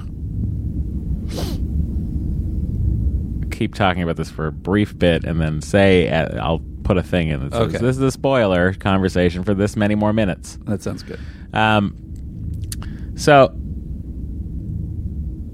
yeah, I mean, g- look, I think that they're. I think the the show's probably going to be uh, great. I think I, I, those two writers are great. I think that um, you're get- there's many many talented people. Michelle Yeoh's great. Sure. you know, co-star of the greatest Bond movie of uh, Pierce Brosnan's generation, Tomorrow Never Dies. Um, Is that the one where he goes off the mountain in the beginning in the little plane? Yes. That's a great sequence. White Knight to White Rook. No, you're thinking of you're actually thinking of Goldeneye. That is Goldeneye. That's the first one, yeah. The other one is he's at a arms bazaar and he gets in a fighter jet to destroy some to fly some nuclear missiles back. anyway, lo- that's that's that's Bond. uh, but what I'm saying is like just like this is like the kind of uh, logic trap I fall into sometimes with Star Trek. Okay. Uh, and it is a it's bothersome to me. I mean the whole that whole move to bring this Giorgio back. Yes. Which was again it was um, super emotional Michael Burnham acting super emotionally. You hate super emotional Michael Burnham. well, super emotional Michael Burnham makes decisions it is that are purely based on emotion. It is a crazy decision. And not it is- on logic. And it is interesting. Maybe we can justify it. And the humanity of it all, I suppose, is what wins out her humanity over her logical side. Maybe we can justify it by the fact that uh, Michael Burnham has kept those emotions locked away. Sure, it comes out like uh, she's constantly with the having Vulcans. Ponfar. Yeah, and so then it's like once she's back with the human, she can't, she can't, can't keep Maybe. it- keep it under control. but like that, that that moment in that series, I was like, okay, this is bananas. Yeah. this is like a decision I don't know that I would make. You bring, you bring, you bring the fucking worst person in the mirror universe to our universe. Yeah. I I definitely was I was bothered by that on a subconscious level. I think I like Michelle Yeoh so mu- Yao you. I think it's you. I think I looked it up. Okay. Um so much and uh I've been saying yo on I know. television. I think it's I think I looked it up and it's you. Um whatever the case. I like her so much that I was sort of like with Burnham, but it definitely is a crazy turn of events um, and you, uh, you know, it's very interesting your placement to me in this in this whole interaction because I, I like Discovery and you would see, you sort of in the Patreon pick it apart, and I'm just like, yeah, that's true. And usually on TNG, we're in lockstep. I'm like, oh yeah, that's. Well, I think as more is, I think as you uh, absorb, Or if anything, I'm more negative on TNG. I think as you absorb more and more Star Trek, Andy, Yeah. you'll start to come over to the Matt side of things, which might be a thing you live in fear of. Uh, so you might be don't- acting like you're intent forward with O'Brien here, where you just don't want to wait to become me. I don't know that I'm not you on this sh- on this uh, show being TNG. Yeah, I think I am more of a fan, oddly, in Discovery Land, and I don't know what the distinction is. Uh, the Like where distinction I'm- is you don't have the canon in your head. That's the distinction. Uh-huh. You don't have that much Star Trek in your head, right? You know, could be. So you're you you you can sort of, but you now- you can sort of enjoy it as from just a pure entertainment like space drama, which You it's understand? a great though, space drama. You're arguing, and I've seen this argument in the face group too, or Yeah. or debate. You're arguing that to be a Star Trek fan is to reject the new things that don't fit into. No, no, no, no, no. I don't reject Discovery. Mm-hmm. You know, I think that uh, there's a couple episodes of, of the first season of Discovery. Uh, one in particular, which partially happens in the Mirror Universe. I think it's the Ted Sullivan episode from the back half, where Saru delivers the re- "We Are Starfleet" um, speech. Mm-hmm. Yeah, which I think is just fucking fantastic Yeah. that I think that episode. I think it. I think it's the Burnham crawling through the corridors, Die Hardy kind of thing. Love it. That's. I think that's one of the best episodes of Trek. Yeah. And of discussion, Uh-huh. like of all Trek. Right. So, you know, I give it its due. But Mm-hmm. my brain has problems processing some things, and the logic aspect of that move to bring the Emperor. it's like let's bring someone who's uh, Oh wait a minute! Wasn't the wasn't the main motivation to stop the war? no hers was not oh it wasn't no it wasn't like a plan i'll stop the war by bringing her here oh i thought that was the motivation no oh yeah that's that's tough then no Why don't they just load that into it before she brings her over? Uh huh. Ugh. Uh-huh. But also, you know, the other aspect of it is like you have yourself a uh, Merry Little Christmas. mirror little Christmas. Mirror Little Christmas. Uh, oh, that had to be a title for something. Some some, non-canon some comic book or crap. something where they have Christmas in uh, the mirror universe, but uh, everyone takes steals something from someone instead of giving them things. Yeah, it's backwards. We did it. The Grinch is Santa Claus. in Um, that- but in that yeah, it's like universe. the, the, the, the crazy thing about the it. Grinch is Mirror Universe Santa. That's true, Andy. It's almost almost writes itself. Um, coming soon to CBS All Access. Have a mirror Christmas. I'll take it. I'll take that job. uh, but um, I'm sort of I've sort of lost my whole yeah. But the it is just so bananas to steal a phrase from Maurice Hurley. You're bringing the great cuckoo bird of the galaxy in, yeah, to the prime universe, right? And you're the part at the end where they're like, "Bye, have fun." it's like way crazier than Kirk marooning fucking Khan on SETI Alpha Six, five, six, whatever. In the original episode? Yes. Uh, that's not even negative. He's doing it in a well. He's like- he's giving him a planet. Yeah, to rule. here's the best thing we can do for you. Here, Yeah, take this and planet. Khan is on board. but it's kind of like this. All it's also the thing of like, this guy's pretty dangerous. Kind of wants to take over everything. Should we just let him go on a planet and leave? That's yeah, that's fair. that seems like a good idea. Yeah, and also the thing with Michelle Yeoh is like we've just brought over the Emperor who who that we we have a person who has destroyed the Klingon Empire, Yeah. the Romulan Empire, the Andorians, everyone Yeah. but humanity, and we're just going to let her loose in the Alpha Quadrant. Yeah. And now we're gonna let her head up a special division of fucking Starfleet. Maybe they'll discover that a lot of that was fake news, Matt. oh, Andy, now I'm back on board. Maybe she just said she did all that stuff, uh, you know, so that people would be terrified of her in the mirror universe. And in fact, she's actually a pretty decent, okay person with a couple of questionable. I guess that morality I guess issues. that brings the the the whole uh, philosophical debate, right? About what? What makes the person? Mm-hmm. The DNA, or the upbringing? It's an interesting question. Of It was answered in Nemesis. Oh, come on! I don't think I've seen Nemesis. It's a clone of Captain Picard versus No, no, no, Picard. I wanna hear it. Yeah, well, stop it. why did you do that? Tom Hardy plays a clone of. I don't want to hear it. I don't care. It's like the movie's been out for twenty years. I can't. You are in an ornery mood. You're Well, hurling spoilers I- I- intentionally at me. I'm just, uh, you know, it's just the, the thing. It's like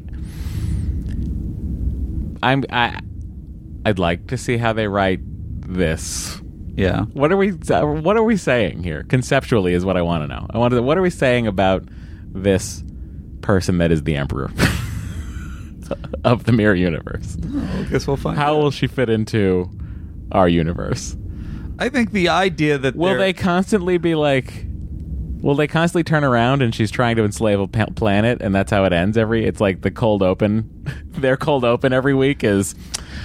Giorgio, don't enslave that planet. That is, and an she's like, interesting question. "Oh, I'm sorry, I She's thought I someone was who in my clearly universe." Is always going to be unhappy with her position. But I think the essential idea that was in my head before we started this conversation of I don't mind someone that's a main character with a flexible morality who is trying to do a larger good thing. but she has no reason to do a larger good thing. Well, that's where you get 'Cause into her a weird drive is area, not but that. Maybe Her they'll drive is come up with conquering. some something. Yeah, maybe they'll like replay Maybe it's just the all of light, Giorgio's Matt. logs for Matt. her, and she'll come to realize that she could have been a different person. Matt, maybe she's light sensitive, and the darkness in the mirror universe, you know, just made her so depressed that uh, she became a, a, an asshole. Also, like, puts the fucking sunglasses on. Oh, wait, was it too bright? They couldn't handle it. They What was couldn't the deal? handle adjustments to light. Right, they couldn't handle adjustments to light, so they were genetically different. Yeah. Oh, interesting, but exactly the same. Yeah. Hmm. The mirror universe. What a conundrum. Shall we get back to the regular episode? Back to TNG, everybody. It's now 25 minutes in. Thank you, everyone. The spoilers are over. Threw a lot of spoilers at me. It was really mean. And if you want to hear some of those spoilers, head back and listen. I recommend you don't. All right, Andy. I think they handled that nicely. They, They listened did. for that whole spoiler discussion. Probably stuck around for some of it. Yeah. But uh, I know the completist in you, the man who would not, Just thinking that the man who would not allow the Instagram to go out of order, it's true. would probably truly want to actually end the podcast. So I, I brought us back aboard, and we can now officially beam out. Thank you, Matt. You're welcome. Disengage.